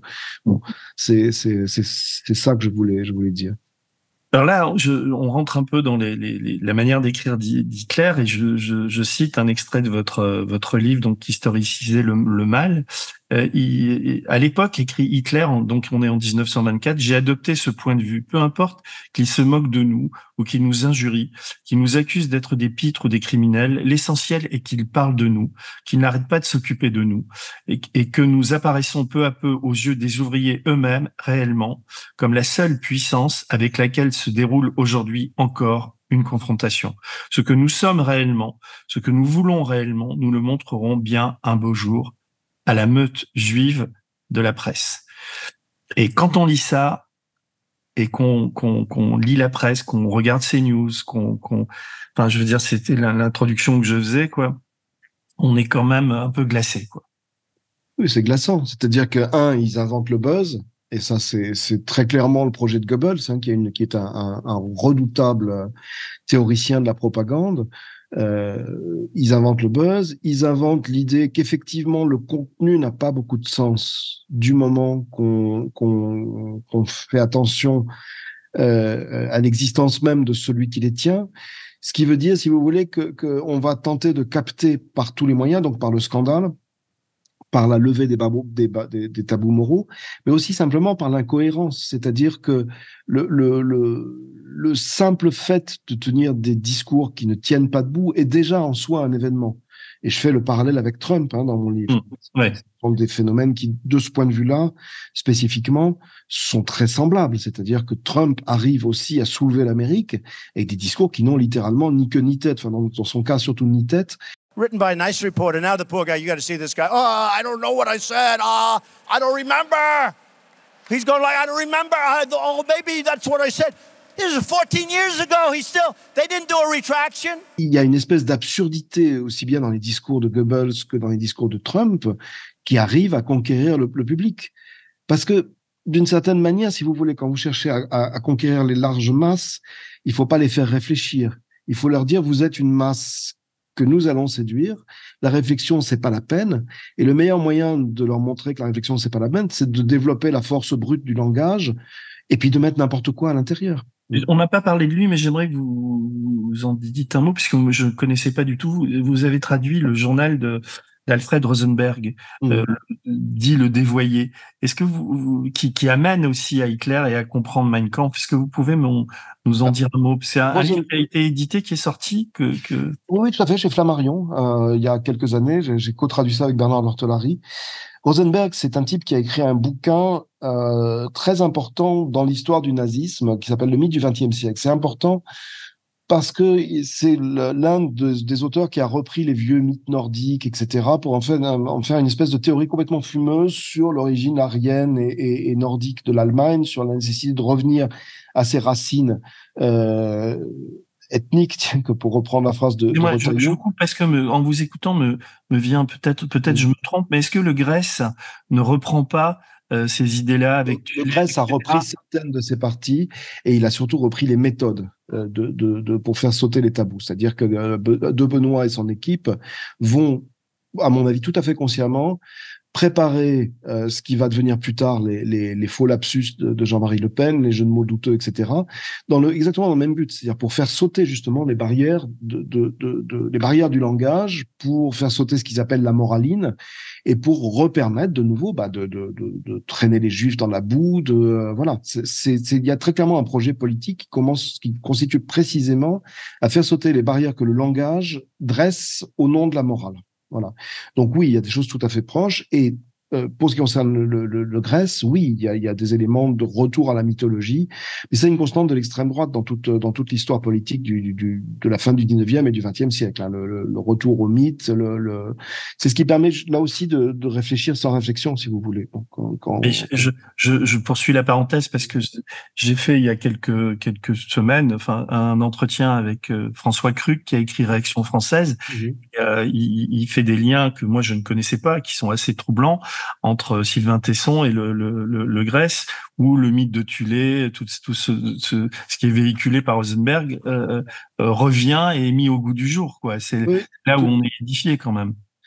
Oui, ben ce sont des très vieilles choses qui continuent à circuler beaucoup. Sous le nazisme, ils ont beaucoup circulé. Himmler était complètement imprégné de tout ça. Hein. Il avait recréé, recréé une sorte de religion. Dans sa correspondance avec sa femme, il, il lui demande de pas oublier de d'allumer la Yule, qui était une lampe pseudo-nordique pour pour le solstice d'hiver. Enfin bon, c'était, il vivait dans cet univers-là. évidemment, c'est resté, bien entendu. Ce sont des, des les, ce sont des mythes d'extrême droite précisément parce qu'ils sont dans, ils contournent la raison, ils contournent la morale. Quand vous parlez de Titan, quand vous parlez de dieux mythologiques, vous êtes au-delà de tout ça, vous êtes au-delà de l'humain et donc ça se manipule assez facilement. Mmh. Et en plus, ça permet de dire, de dire aux gens, vous voyez, euh, vous pouvez ressembler à ça aussi. Je vous ai coupé sur Rosenberg, le dévoyé, vous pouvez en dire Oui, non, simplement pour dire, d'abord, c'était lui aussi un pauvre type. Hein, c'était, c'était, il, a, il avait lui aussi été clochard, donc il a pas mal de ressemblances avec Hitler. Euh, il a euh, joué un rôle après, euh, sous le nazisme, après son livre, puisqu'il a, il a exercé les fonctions de ministre de, de, de l'Est, mais il y a eu une rivalité permanente entre lui et Ribbentrop, il pouvait pas supporter, et en fait c'est Ribbentrop qui l'a, qui l'a emporté, donc il a joué un rôle relativement mineur euh, dans le nazisme. Mais c'était un de ces pauvres, euh, de ces pauvres gars qui, utilisant un langage complètement illisible, le, mythe du XXe siècle, c'est un texte mais ignoble, aussi ignoble que Mein Kampf du point de vue stylistique, et qui brasse de, de, de l'air mythologique dans tous les dans tous les sens. Et c'est un qui a marché, enfin, qui a, il a eu sa petite. Bah, à l'époque, oui, c'était. Mais bon, dans l'Allemagne de l'époque, ces textes-là on, on, sont en vogue. Hein. Je veux dire, le, le, vous avez Carl Schmitt, euh, ces, ces, grands textes sur le de lien entre la justice et la mythologie. Vous avez Oswald Spengler, qui est quand même d'un niveau nettement supérieur, qui va publier aussi les deux volumes de son texte. Donc, ce sont des textes qui sont lus en Allemagne, absolument, qui imprègnent une mentalité euh, qui, est, faite de, de, grands mythes, si vous voulez, qui permettent de sortir de la situation réelle où on est et qui est pas brillante en Allemagne à l'époque. Mmh.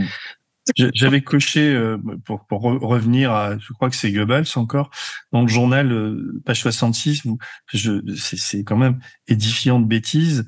Et c'est euh, retour de nuit en voiture, dormi jusqu'à 9 heures, commencer par écrire une lettre à la petite aimée, cela pesait trop, sur le méchant mari. Le méchant mari, c'est lui? Oui. Non?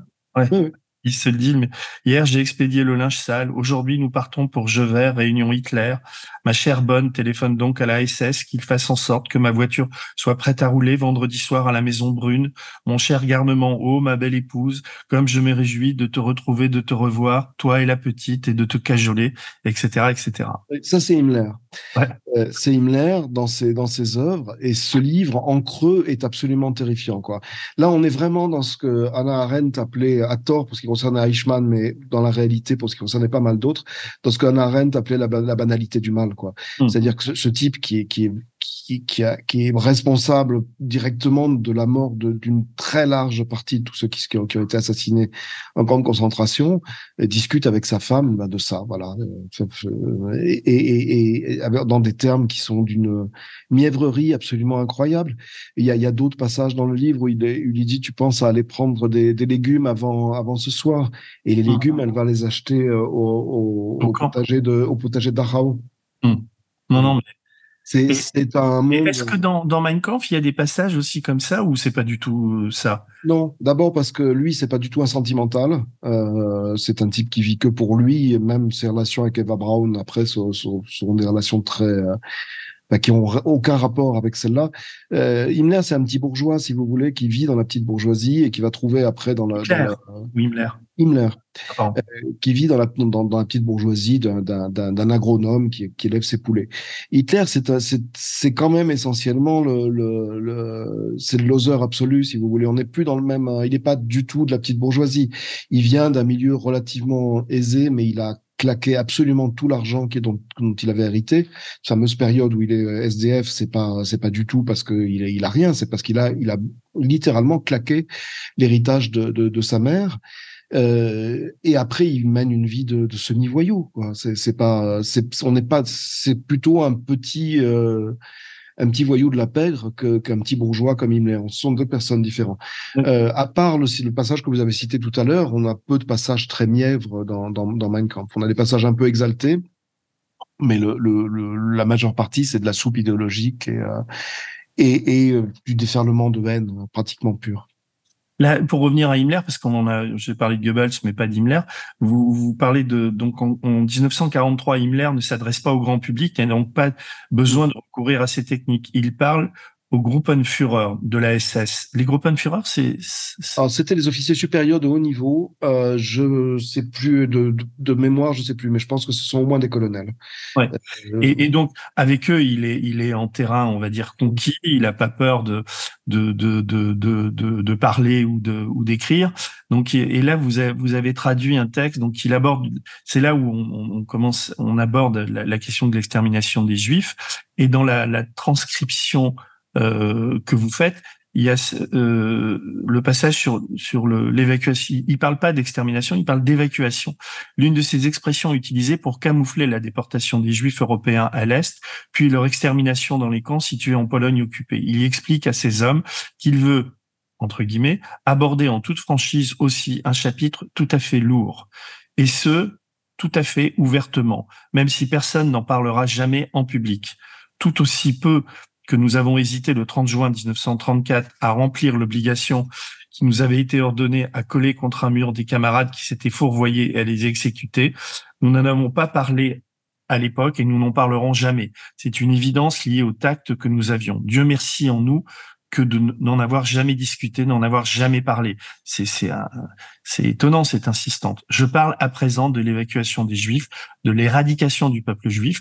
Cela fait partie des choses que l'on prononce facilement. Le peuple juif sera éradiqué. Qu'importe quel camarade du parti le dit, évidemment, c'est dans notre programme interruption des Juifs éradication, on fait ça. Mais, regrette Himmler, je lis un peu longuement, mais c'est vraiment important, aucun de ces Allemands-là n'a vu ni supporté ce qui s'était passé, alors que ces SS, eux, savaient ce que cela signifie quand on a 100 cadavres ensemble, quand on en a 500 devant soi, ou 1000.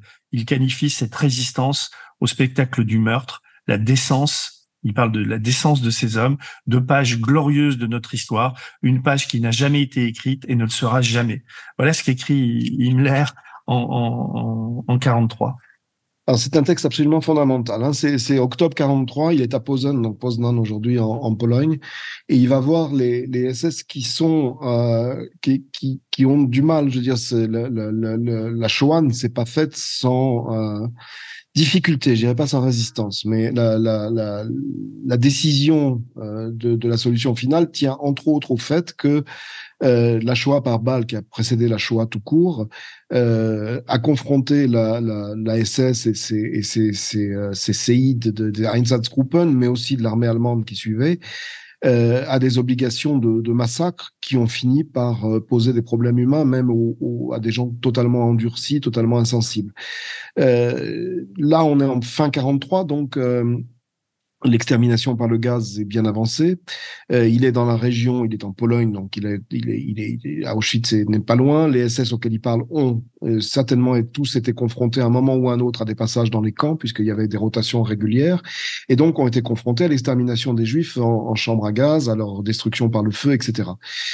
Et en fait, le texte est important d'abord en soi parce que c'est pratiquement le seul texte où euh, Himmler parle très concrètement de la Shoah et où il dit effectivement nous avons tué, nous avons massacré des centaines, des milliers de personnes, euh, et où il déploie par ailleurs déjà tout cette espèce de vocabulaire de dissimulation qui va être utilisé par les nazis jusqu'au bout, jusqu'à Nuremberg, euh, pour ceux qui, qui, qui, ont encore survécu, euh, pour cacher la réalité. Donc il y a le terme évacuation, il y a le terme interruption que vous avez vous avez vous avez euh, cité. Euh, il y en a d'autres. Hein. Il y a le, le mot Aussiedlung, le déménagement des Juifs, le, le tout, ça désigne la même chose, leur, déportation et leur mise à mort.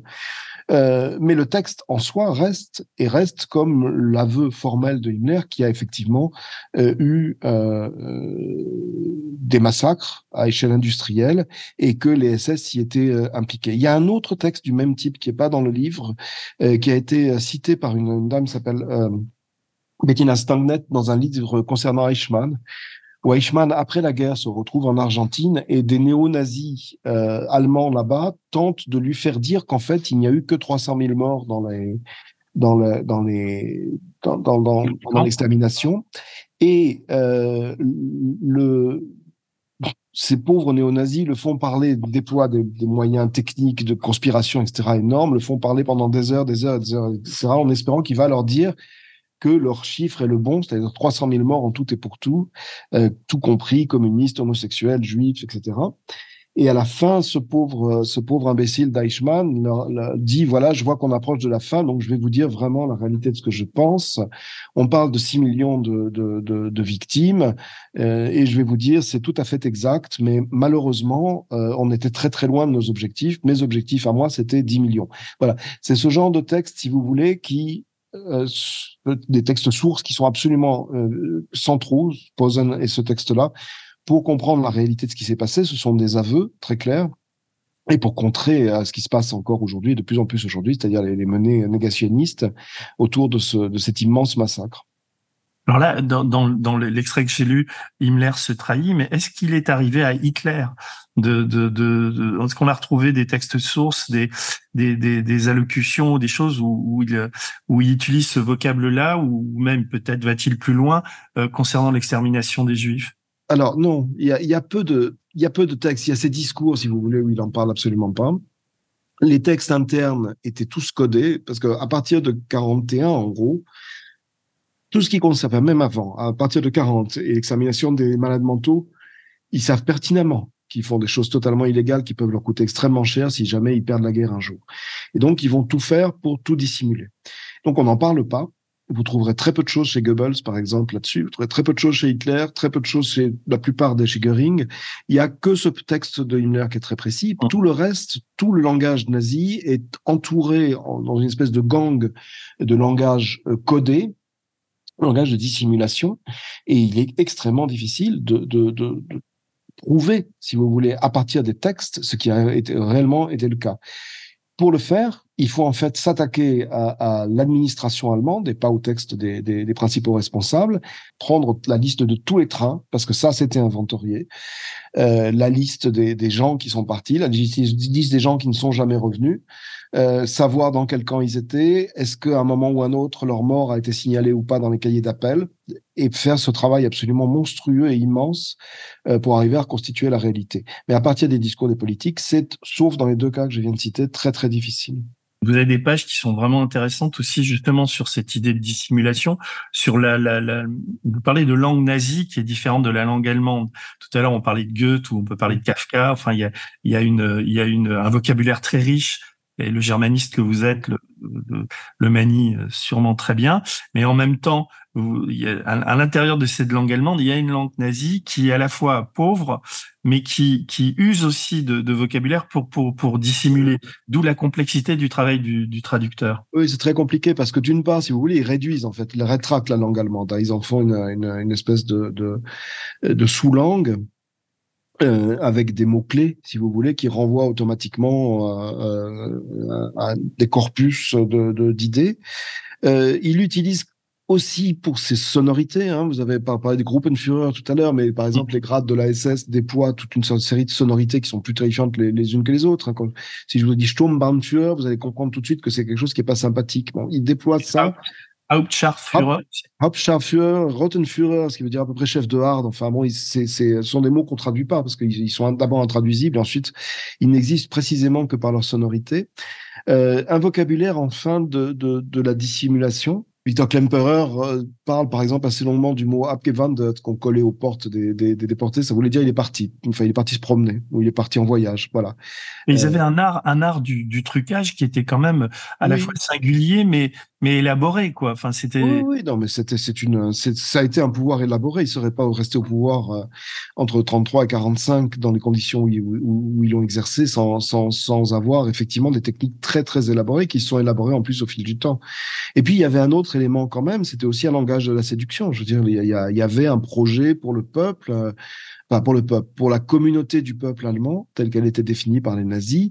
Euh, il y avait des organisations de loisirs, il y avait des organisations de voyage, il y avait tout ça. Je veux dire, il y avait aussi un, tout un élément très très important de séduction qui a fonctionné jusqu'en 43, jusqu'en jusqu'à Stalingrad et le moment où les bombardements euh, sur l'Allemagne, le retour des soldats euh, ou le, le, le, retour des cercueils plus exactement, a fait comprendre aux Allemands qu'ils s'étaient vraiment totalement fourvoyés et laissés, laissés entraîner par, par, par des gens extrêmement dangereux. Mais il était beaucoup trop tard pour eux à ce moment-là. Pour illustrer ce que vous dites, il y a ce, ce passage où vous dites c'est traduire une langue forgée pour et par un totalitarisme meurtrier, une langue destinée à faire peur Il suffit pour s'en convaincre de lire, par exemple, à haute voix les grades des SS que vous venez de faire, qui ronflent comme des tanks, mais dont la traduction serait parfaitement grotesque. Le premier signifie, par exemple, chef de bande ou de harne, une langue faite pour tromper, mentir, et nous allons voir abrutir. Et là, je voudrais euh, avoir votre avis sur euh, sur le présent de ce qu'on ce qu'on vit aujourd'hui, compte tenu de ces, ces éléments-là. Euh, est-ce que vous, vous, vous, votre œil a guéri à ces, à ces questions-là et votre ADN depuis depuis tellement longtemps où vous réfléchissez aux mots, est-ce qu'aujourd'hui sans comment dire sans exagération ou j'aimerais sincèrement vous me dites quand vous regardez la télévision vous est-ce que vous sentez les, les, les prémices de ça de ce jeu sur le vocabulaire etc c'est plus que des prémices. Ce que je voudrais d'abord dire, c'est que j'essaie de pas faire d'analogie, c'est-à-dire que, vous voyez, il s'agit pas de voir Hitler partout, mais euh, de, de faire des généalogies, c'est-à-dire d'essayer de comprendre les techniques qui ont été utilisées à l'époque et qui n'ont pas été utilisées que par les nazis, euh, pour voir comment elles circulent aujourd'hui le, le, la phrase que je vous ai sortie à votre propos tout à l'heure, euh, j'ai fait la même chose avec Florence Obnas qui me demandait ce que c'était que la définition d'un texte complotiste nazi hein, et, et, je lui ai démontré ce que, ce que je peux faire aussi, mais ça, ça je vais pas le refaire, que euh, n'importe qui pouvait lui dire que le monde avait été euh, payé euh, par, bah, argument classique des complotistes, par Bill Gates, qu'il y avait eu une rencontre entre François Beuve-Méry en 65 avec le père de Soros ou sa, ou sa sœur, on ne sait pas exactement, et que par conséquent le monde était vendu à, à, au, aux, grands groupes internationaux, au siècle et à, et à je retrouve plus le nom, Bilderberg, c'est ça ou quelque chose comme ça, euh, depuis 50 ans. Et j'avais terminé, c'était pendant un, débat avec avec Florence, j'avais terminé en disant mais Florence Omnas, êtes-vous vraiment sûr d'être une journaliste libre? Et voilà, ça, ce type de discours, si vous voulez, ça tient ça tient à la cohérence. Rien de ce que j'ai dit n'est vrai ou pas vrai. Si Bill Gates a effectivement financé euh, indirectement euh, des opérations de fact-checking par le monde. Mais, mais voilà, après, à, partir de ça, vous pouvez tisser n'importe quoi. C'est exactement ce que fait Hitler dans Mein Kampf en prenant des bouts de ficelles de raisonnement, en les assemblant, en tissant tout ça et en tissant une trame qui n'a plus aucun rapport avec la réalité, si vous voulez. Bon, un exemple typique, le, quand il s'en prend aux enseignants, quand il s'en prend aux intellectuels, si vous voulez, il va chercher des, des, des, bouts de machin à droite, à gauche. Ce type de pensée, euh, il existe de la même manière aujourd'hui. Quand vous regardez la pensée d'extrême droite, elle s'alimente sur l'idée que, bah, que Brigitte Macron est transsexuelle, qu'il euh, y a des orgies à l'Élysée, une, fameuse raclure de, de, des médias, enfin des médias, je veux même pas parler de, de médias, enfin qui a annoncé qu'il connaissait le nom de, du ministre qui aurait été avec Pierre Palmade euh, avant son accident. Voilà. Et qui annonce qu'il va, ça fait 15 jours qu'il annonce qu'il va donner le nom. C'est typiquement des méthodes extrême droite parce que ça mélange tout. C'est-à-dire, vous voyez bien ce pouvoir, ils sont pas propres, ils sont euh, sexuellement douteux. C'est exactement ce que faisaient les nazis. Je veux dire, l'obsession sexuelle du nazisme, elle est phénoménale. Et puis après, vous glissez vers le reste, c'est-à-dire qu'effectivement, non seulement ils sont homosexuels, mais regardez, ils sont copains avec Soros, il y a Attali, etc. Ça donne au bout des phénomènes euh, qui sont en apparence plus politiques. C'est-à-dire quand vous prenez le phénomène du complotisme, qui est apparu, enfin qui a, qui a émergé en France avec une très forte virulence euh, pendant la crise du Covid, mais qui existait bien avant aux États-Unis, qui avait qui a donné canon, etc. Quand, quand vous regardez avec quoi il s'alimente, c'est exactement ces, ces ingrédients-là. Des ingrédients linguistiques, c'est-à-dire l'incohérence du langage. Quand vous prenez les, les, les grands complotistes du Covid, c'est enfin, c'est un spectacle comique pratiquement. Mais quand vous tirez le, le, le, fil de leur raisonnement, vous apercevez que c'est la même chose. C'est-à-dire qu'ils agrègent des, des, des, trucs qui n'ont absolument rien à voir. Ils se propagent quand même. Pardon? Et qui se propagent. C'est, oui, bien sûr, qui se propagent. C'est extrêmement dangereux, tout à fait. Et au bout, quand même, vous avez toujours la même idée. On l'a vu euh, pendant les manifs euh, euh, de, de, de, du mouvement Liberty là en France, euh, c'est avec ces pancartes qui, euh, toujours l'antisémitisme qui revient. Voilà. Donc ça, ces méthodes-là, elles sont en train de se propager très très fortement. Je crains j'ai vraiment l'impression qu'elle se propage, ça, ça, je suis en train de travailler là-dessus pour mon prochain bouquin, qu'elle se propage en France dans la politique en général et pas simplement dans des tout petits milieux comme ceux des complotistes ou, des, ou, des, ou de, de, de, de l'ultra-droite euh, circonscrite, disons. J'ai l'impression que cette espèce de manière de ne plus raisonner, de ne plus réfléchir, mais de chercher à la fois le buzz, la petite phrase et de s'accommoder d'une incohérence totale de la réflexion et donc de l'action politique est en train de contaminer beaucoup de monde de tous les côtés, y compris euh, au centre de, de l'échiquier politique, ce qui est quand même de ce point de vue-là une première. Je veux dire, c'est euh, voilà, c'est nouveau. Comme, j'ai rarement l'occasion de vous poser des questions et de vous voir, et donc c'est la première fois qu'on se rencontre. Il y a une question, alors là, à titre personnel, que je me, je me pose parce que je l'ai lu plusieurs fois dans des, mais là pas, pas justement pas à l'extrême droite c'est le fait que le, le parti nazi et, Hitler étaient financés par des banquiers américains. Euh, au début, vous l'avez sans doute vu, et même certains banquiers étaient, étaient juifs, quoi. Donc, est-ce que est-ce qu'il y a un fond de, de est-ce que c'est complètement délirant ou est-ce qu'il y a un fond de, de C'est pas complètement délirant, mais c'était pas du tout. Alors, ils ont eu le soutien euh, actif de Ford, par exemple qui mmh. n'était pas précisément juif. Il y a quelques Américains qui effectivement les ont soutenus, ce qui ne veut pas dire que l'industrie américaine a soutenu Hitler. C'est totalement faux. C'est d'ailleurs aussi faux de dire que l'industrie allemande a soutenu Hitler. L'industrie allemande a été extrêmement méfiante vis-à-vis de Hitler et c'est seulement à partir du moment où il relance l'industrie de l'armement, donc à partir de 35-36 à peu près, que l'industrie allemande va se mettre à son service, simplement parce qu'il il apporte des fonds, etc.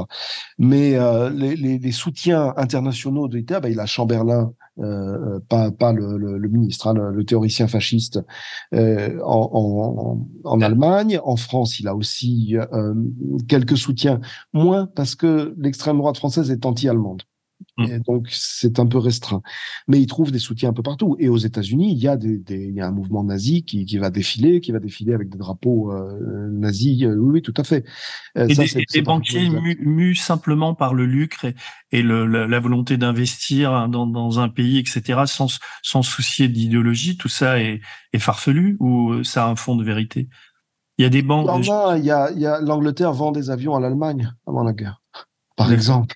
Voilà, il y a plein d'exemples de ce type-là. Mais on est dans le, si vous voulez, on est dans les relations commerciales internationales de tout temps. Euh, Hitler commence à apparaître vraiment euh, comme un monstre dangereux euh, à l'approche de la guerre. Hmm. Et avant, il déploie au niveau international une propagande phénoménale. Quand vous voyez les interviews qu'il donne à Paris, c'est mais nos deux peuples sont amis, nous sommes faits pour aller ensemble. Euh, nous ne... Il y a du Poutine hein, dans le comportement international de Hitler. Dire, avant qu'on comprenne que Gazprom, ça pose peut-être problème, il a, il a fallu quand même aussi un certain temps. C'est de cet ordre-là. Voilà.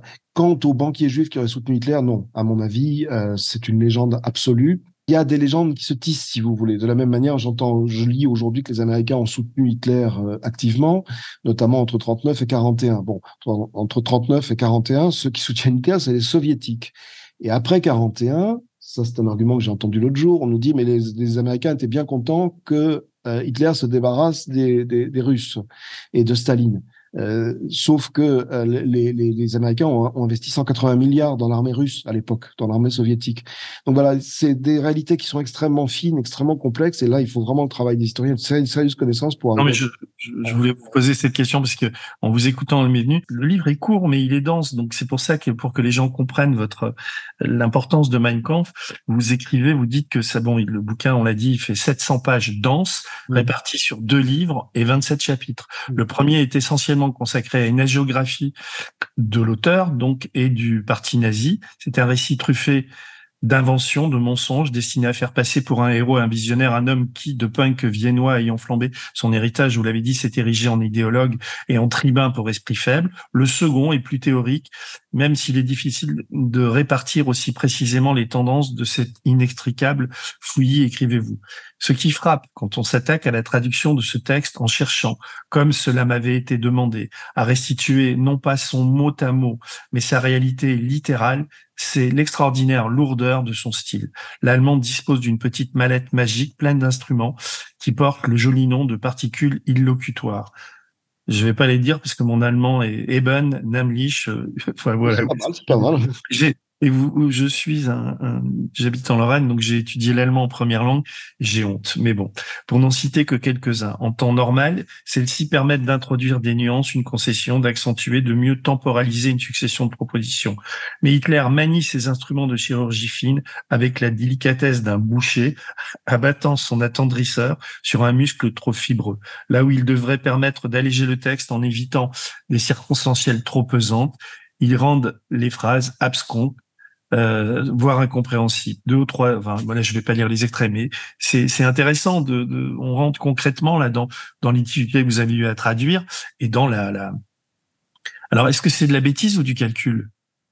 Je n'ai toujours pas de réponse et je continue à m'interroger et je pense que personne n'aura jamais la réponse. ce qui est sûr, c'est qu'il la base, il y a une incapacité. Hitler n'est pas n'est pas un écrivain. Il a il a Mein Kampf fait son premier livre. Euh, ça sera à peu près le, le, dernier, donc il n'a pas simplement les outils déjà pour écrire. Euh, il y a un problème de, de fond sur sa pensée, c'est-à-dire que de toute façon, c'est une pensée confuse. Vous ne pouvez avoir un programme comme le sien qu'en ayant une pensée confuse. dès que vous euh, dès que vous utilisez un tout petit peu la logique, et la, et la, la, la discursivité de, de, de, de, la réflexion, vous forcément vous entrez dans les dans les nuances. Ce qu'on vient de faire à propos des, des, des, financements de Hitler, vous êtes obligé d'aller dans, dans le détail. Et dans le détail, euh, les, les, les, mouvements d'extrême droite, les mouvements totalitaires ne fonctionnent pas par principe et par définition. Donc, il utilise d'une part des, thèmes qui sont extrêmement violents et qui va amener par une certaine violence du langage pas une violence totale. Hein. il, y a, y a des, par exemple, il est, il parle il parle des juifs. Il n'utilise pas les, les, très très peu, deux fois simplement, euh, les termes très péjoratifs pour pour les désigner. Mais dans, sur le fond, euh, ce qu'il dit euh, des juifs en général, mais aussi des enseignants, mais aussi des journalistes, mais aussi des écrivains, mais aussi des artistes, c'est d'une violence totale. C'est-à-dire que c'est, voilà. Mais il a rien à dire dessus il ne connaît pas. Il a fait très peu d'études. Il peut pas parler de l'enseignement. Donc, quand il parle de l'enseignement, pour dire les choses très concrètement, il va expliquer, mais c'est pas la peine. On s'en kikine à pas prendre plein de choses inutiles aux enfants. Alors, il faudrait leur faire faire du sport.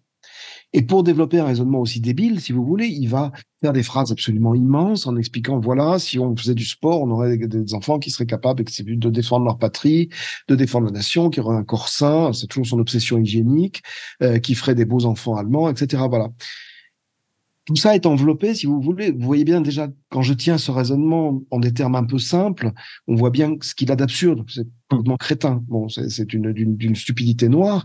Et donc, il enveloppe ça dans une espèce de pseudo-intellectualité, de discours enchevêtré, qui va le rendre à peu près incompréhensible et dont le lecteur moyen, euh, qui en général regarde les dernières lignes, ne va retirer que ce que j'ai dit. Il faut que les enseignants euh, enseignent aux enfants euh, à avoir un corps sain et s'ils ne le font pas, c'est parce qu'ils sont manipulés par les juifs. Si vous voulez, tout, tout, tout, euh, euh, Mein Kampf fonctionne comme ça. Mais ce que je viens de vous dire là en, trois secondes, ça va prendre 15 pages chez Hitler. C'est-à-dire qu'il va ressasser en permanence la même idée. Alors, volonté ou pas volonté, en tout cas, ce qui est sûr, c'est l'effet. L'effet, c'est que ce livre, comme les discours d'Hitler, aboutissent à des idées simples en faisant semblant d'être complexes. Mmh. C'est en ça que je fais le parallèle avec Trump. Il y a des idées simplistes simplistes, simplicissimes même, je dirais, avec des discours qui ont l'apparence de la, de, de la complexité. Alors, ils sont, simplement incompréhensibles. Euh, c'est tout. C'est-à-dire qu'il est lui aussi incapable de mener un discours logique pendant très longtemps. enfin, on arrive à la fin de, de, à la fois du livre et de l'entretien, mais je voudrais vous interroger sur Trump, Marine Le Pen, etc. Euh, en, revenir au réel d'aujourd'hui après, mais j'avais encore deux trois passages sur lesquels je, voulais avoir vos, vos commentaires. Vous, vous, écrivez euh, page 87, le démontage des mensonges de Hitler était le travail des historiens, des linguistes, etc. qui composaient l'équipe du projet dans lequel vous, vous travaillez. Mais il passait aussi par un travail philologique. Mein Kampf n'est pas seulement un livre tissé de mensonges, c'est aussi un dictionnaire de citations mal digérées, de mots picorés ici là, d'influence lointaine et de plagiat plus ou moins flagrant.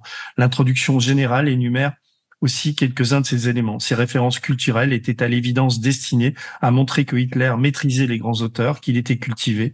Il faut analyser de la même manière le recours significatif à des termes ou expressions d'origine étrangère, etc. Vous en citez, pour ne prendre que des exemples compréhensibles sans traduction. Parfois, on trouve même des expressions françaises comme en canaille, etc., etc. Donc c'est un peu pour illustrer votre. Non, oui, c'est une espèce de pourri euh, d'éléments tout à fait disparates et, euh, et parfois curieux. Et alors, pour, pour, pour j'avais relevé aussi le chapitre qu'il consacre dans donc Mein Kampf à l'éducation transpire le dégoût du savoir, de la connaissance et des enseignants. On appelle à l'éducation physique, c'est ce que vous, vous, vous disiez, ces considérations géopolitiques, mélange de mégalomanie et de rêve de grandeur allemande, sa hiérarchisation du monde en peuple ou en race, sa glorification du combat, son projet politique entier fondé sur le principe du Führer, c'est-à-dire d'un pouvoir vertical où tout descend du chef et où tout lui remonte. Telle est la substance des 700 pages de Mein Kampf, développées selon des, principes rhétoriques évoqués, répétition obsessionnelle, confusion intellectuelle, conclusion simpliste et percutante. Moi, j'ai pas, enfin, je vais pas vous demander de commenter puisque c'est en lisant ça que je, je veux dire, j'avais pas idée moi de, de, de, de j'ai jamais lu Mein Kampf. Enfin, je, je, je sais que mon grand-père en avait un parce qu'il était en Lorraine occupé, donc il fait partie des 12 millions qui ont, qui ont eu le livre, vous voyez. Mais, mais c'est vrai que, est-ce que vous, maintenant vous dites tout ça, est-ce que vous parliez de Soral tout à l'heure, on, on, aurait pu parler de Forisson, mais ce sont quand même des, des, personnes euh, qui, euh, euh, indépendamment de leur idéologie, ont quand même un, QI, je veux dire, un QI à peu près normal, voire développé. Comment, comment, selon vous, peuvent-ils tomber dans, dans, dans ces pièges-là? Je pense que là, il faut, il faut séparer, il faut séparer déjà les deux. Je pense que chez Forisson, il y a quand même un, un aspect pathologique, je veux dire, une négation du réel qui est, qui est, qui relevé, à mon avis, puisqu'il est, il est décédé, euh, qui relevait de, de la psychiatrie. Chez Soral, euh, je serais moins formel du point de vue médical, mais par contre, il y a une volonté politique très très claire, une volonté de pouvoir. Je veux dire, c'est aussi une manière de d'avoir du pouvoir sur les autres, de se créer une petite caste, de, de voilà, d'avoir un mouvement. Hein. Ça relève euh, au, même titre que les chefs complotistes aujourd'hui, si vous voulez. Ce sont des, des, instruments de pouvoir, de fascination des gens, des gens un peu simples. Voilà. Soral est certainement pas un imbécile, c'est un type redoutable à mon avis. Oh non, mais je je, je, je, j'en disconviens pas. Et mais ma question était plus large. J'ai parlé de Soral parce que c'est le premier mot qui m'est venu. Mais compte tenu de ce que vous dites de Mein Kampf, est-ce que est-ce que vous avez est-ce que vous relevez dans dans, dans la France d'aujourd'hui ou voire en Europe des des des des réhabilitations de Mein Kampf ou des gens qui se servent du du du livre sans l'avoir vraiment lu et et et, euh, et, et que cette montée ça, ça pourrait revenir et remonter aujourd'hui? Je vois des réutilisations des thèmes de Mein Kampf. Ça, j'en parle dans mon livre. Euh, la théorie du grand remplacement qui, aurait été inventée par euh, un écrivain français, médiocre du, du 21e siècle, au point du 20e.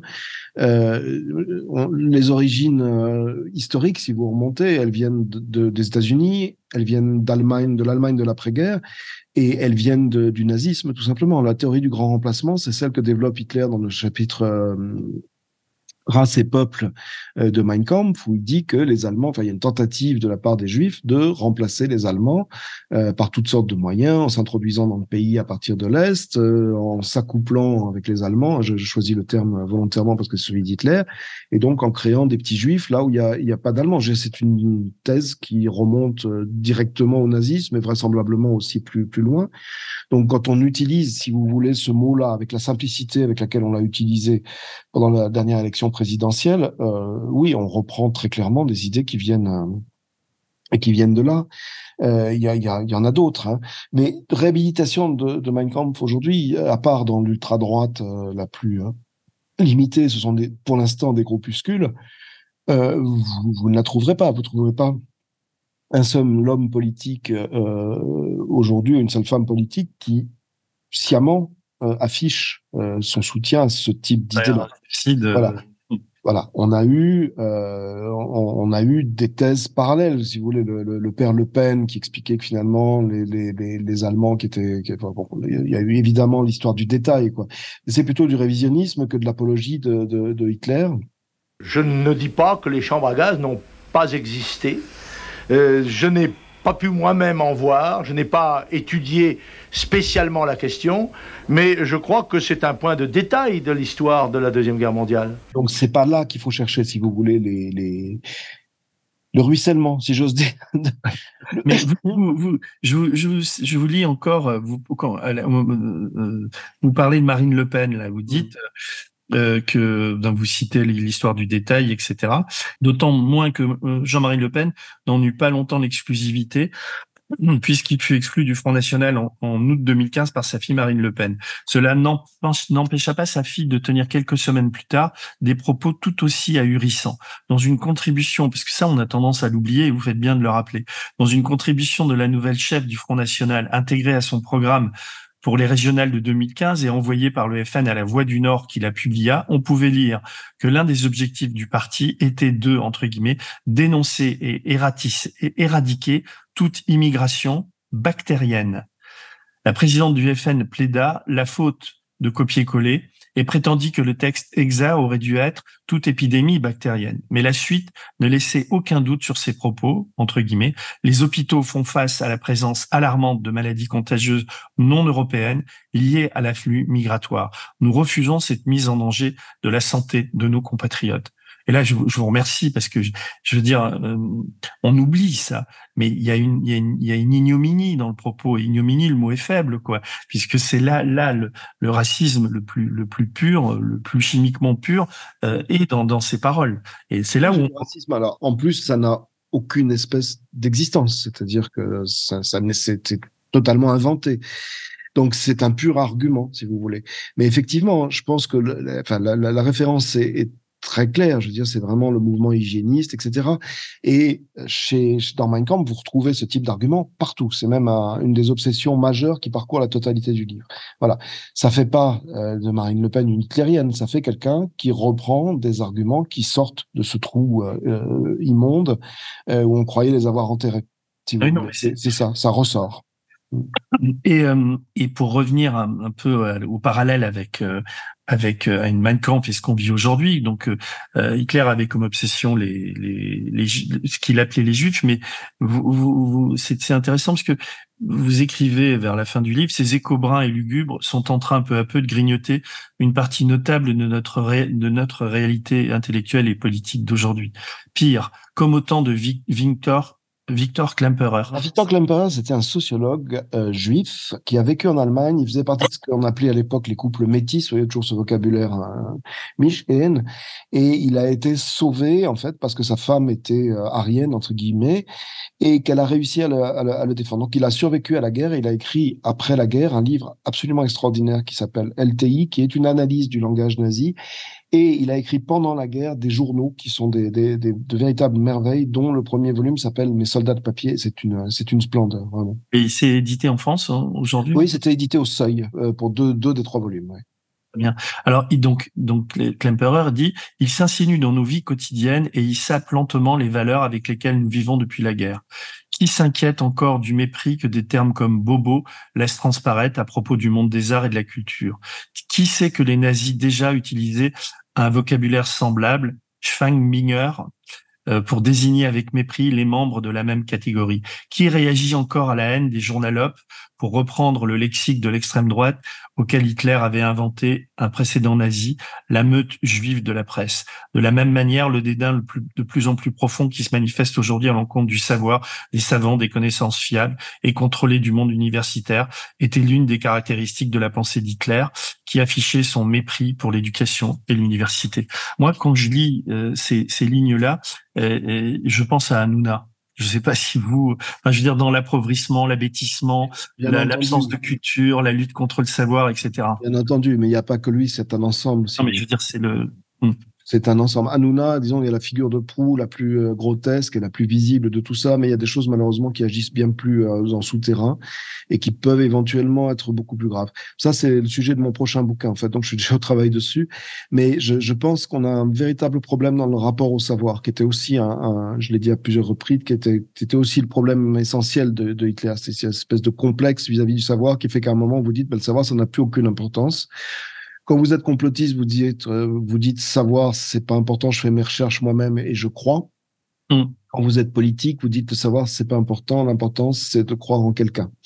Et ça, ce sont deux éléments qui mènent les démocraties à leur perte historiquement. Ça a toujours été le, ça a toujours été le cas que ça soit en France avec des, des personnages comme Zemmour qui sont apparus euh, aux, dernières élections, enfin qui sont apparus politiquement aux dernières élections, aux États-Unis avec Trump et dans beaucoup d'autres pays. Maintenant, presque toute l'Europe est contaminée par ce par ces phénomènes. Euh, on a on a un énorme travail à, à, refaire dans le domaine culturel ce qui suppose une réhabilitation de la culture. Et, et si l'extrême droite euh, lutte aussi violemment contre la culture dès qu'elle sort des, des, des objets, euh, des, des, sentiers battus, j'arrive même pas à appeler ça l'extrême. Ça va, ça va aussi pour les courants de censure des livres de, de réécriture qu'on a en ce moment. Ce sont des courants extraordinairement dangereux parce qu'ils livrent des, des, des, des clés et des armes euh, redoutables euh, pour l'avenir. Donc euh, voilà, pour moi, ça, ça s'arrête plus seulement à l'extrême droite. Il y, a, il y, a, dans ce mouvement de négation de la culture, de, de, révisionnisme de la culture, etc., il y a des éléments qui peuvent être effectivement des, des outils euh, très très dangereux si tombent entre des mains malveillantes. Et il y a beaucoup de mains malveillantes en ce moment qui ont de plus en plus de pouvoir. Par exemple, quand vous avez entendu, euh, j'imagine, la, manière dont Éric Zemmour s'est présenté à la présidentielle, cette mise en scène, etc., vous, vous avez ressenti quoi à ce moment-là? Et quand vous avez vu grimper dans les sondages? Il n'est plus temps de réformer la France, mais de la sauver. C'est pourquoi j'ai décidé de me présenter à l'élection présidentielle. Une espèce d'ahurissement. J'ai pas, j'ai pas été euh, étonné de le voir grimper dans les sondages. Il, il utilise les, les, les, les, mêmes, mêmes, mêmes vieilles techniques, euh, si vous voulez, de, de populisme d'extrême droite.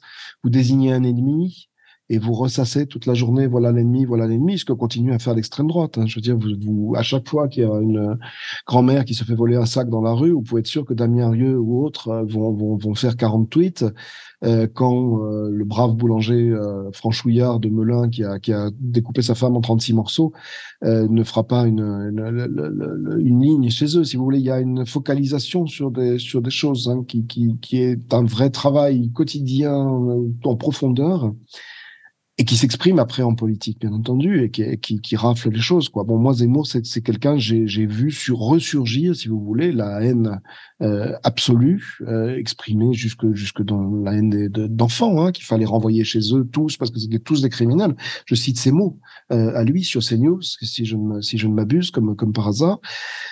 Bon, il y a, y a qu'une seule chose qu'on puisse faire dans ces cas-là, c'est se dire le, le combat est non seulement n'est pas fini, mais le combat est en train de reprendre. C'est-à-dire que tout ce qu'on avait cru acquis dans plein de domaines, pas seulement dans le domaine du racisme, dans le domaine des mœurs, par exemple, dans le domaine de la défense de, de du droit à l'IVG, euh, des choses comme ça, dans le domaine de la liberté des femmes, enfin un certain nombre de choses. Euh, tout ça, c'est à, à reprendre à zéro et on a face à nous un ennemi qui non seulement euh, a tiré les leçons du passé, c'est-à-dire qui sait bien se dissimuler, la taïka, qui est taïka, c'est ça, je crois, qui, qui dont ils accusent les, les, les Arabes, c'est eux qui la pratiquent d'une manière extrêmement efficace.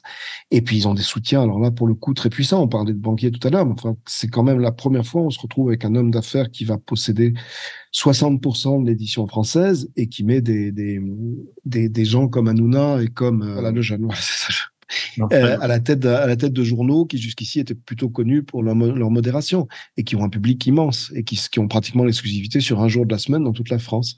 Donc voilà, on est face à des, à des problèmes euh, inquiétants. Euh, il faut les traiter. Ça sera le sujet de mon prochain bouquin. Je pense qu'il y y a tout ce qu'on a dit parmi les cibles de Hitler forme en fait l'anti-modèle, c'est-à-dire qu'il faut travailler considérablement sur l'éducation et sur la culture, qui sont abandonnés en ce moment et puis euh, peut-être avoir de l'humour.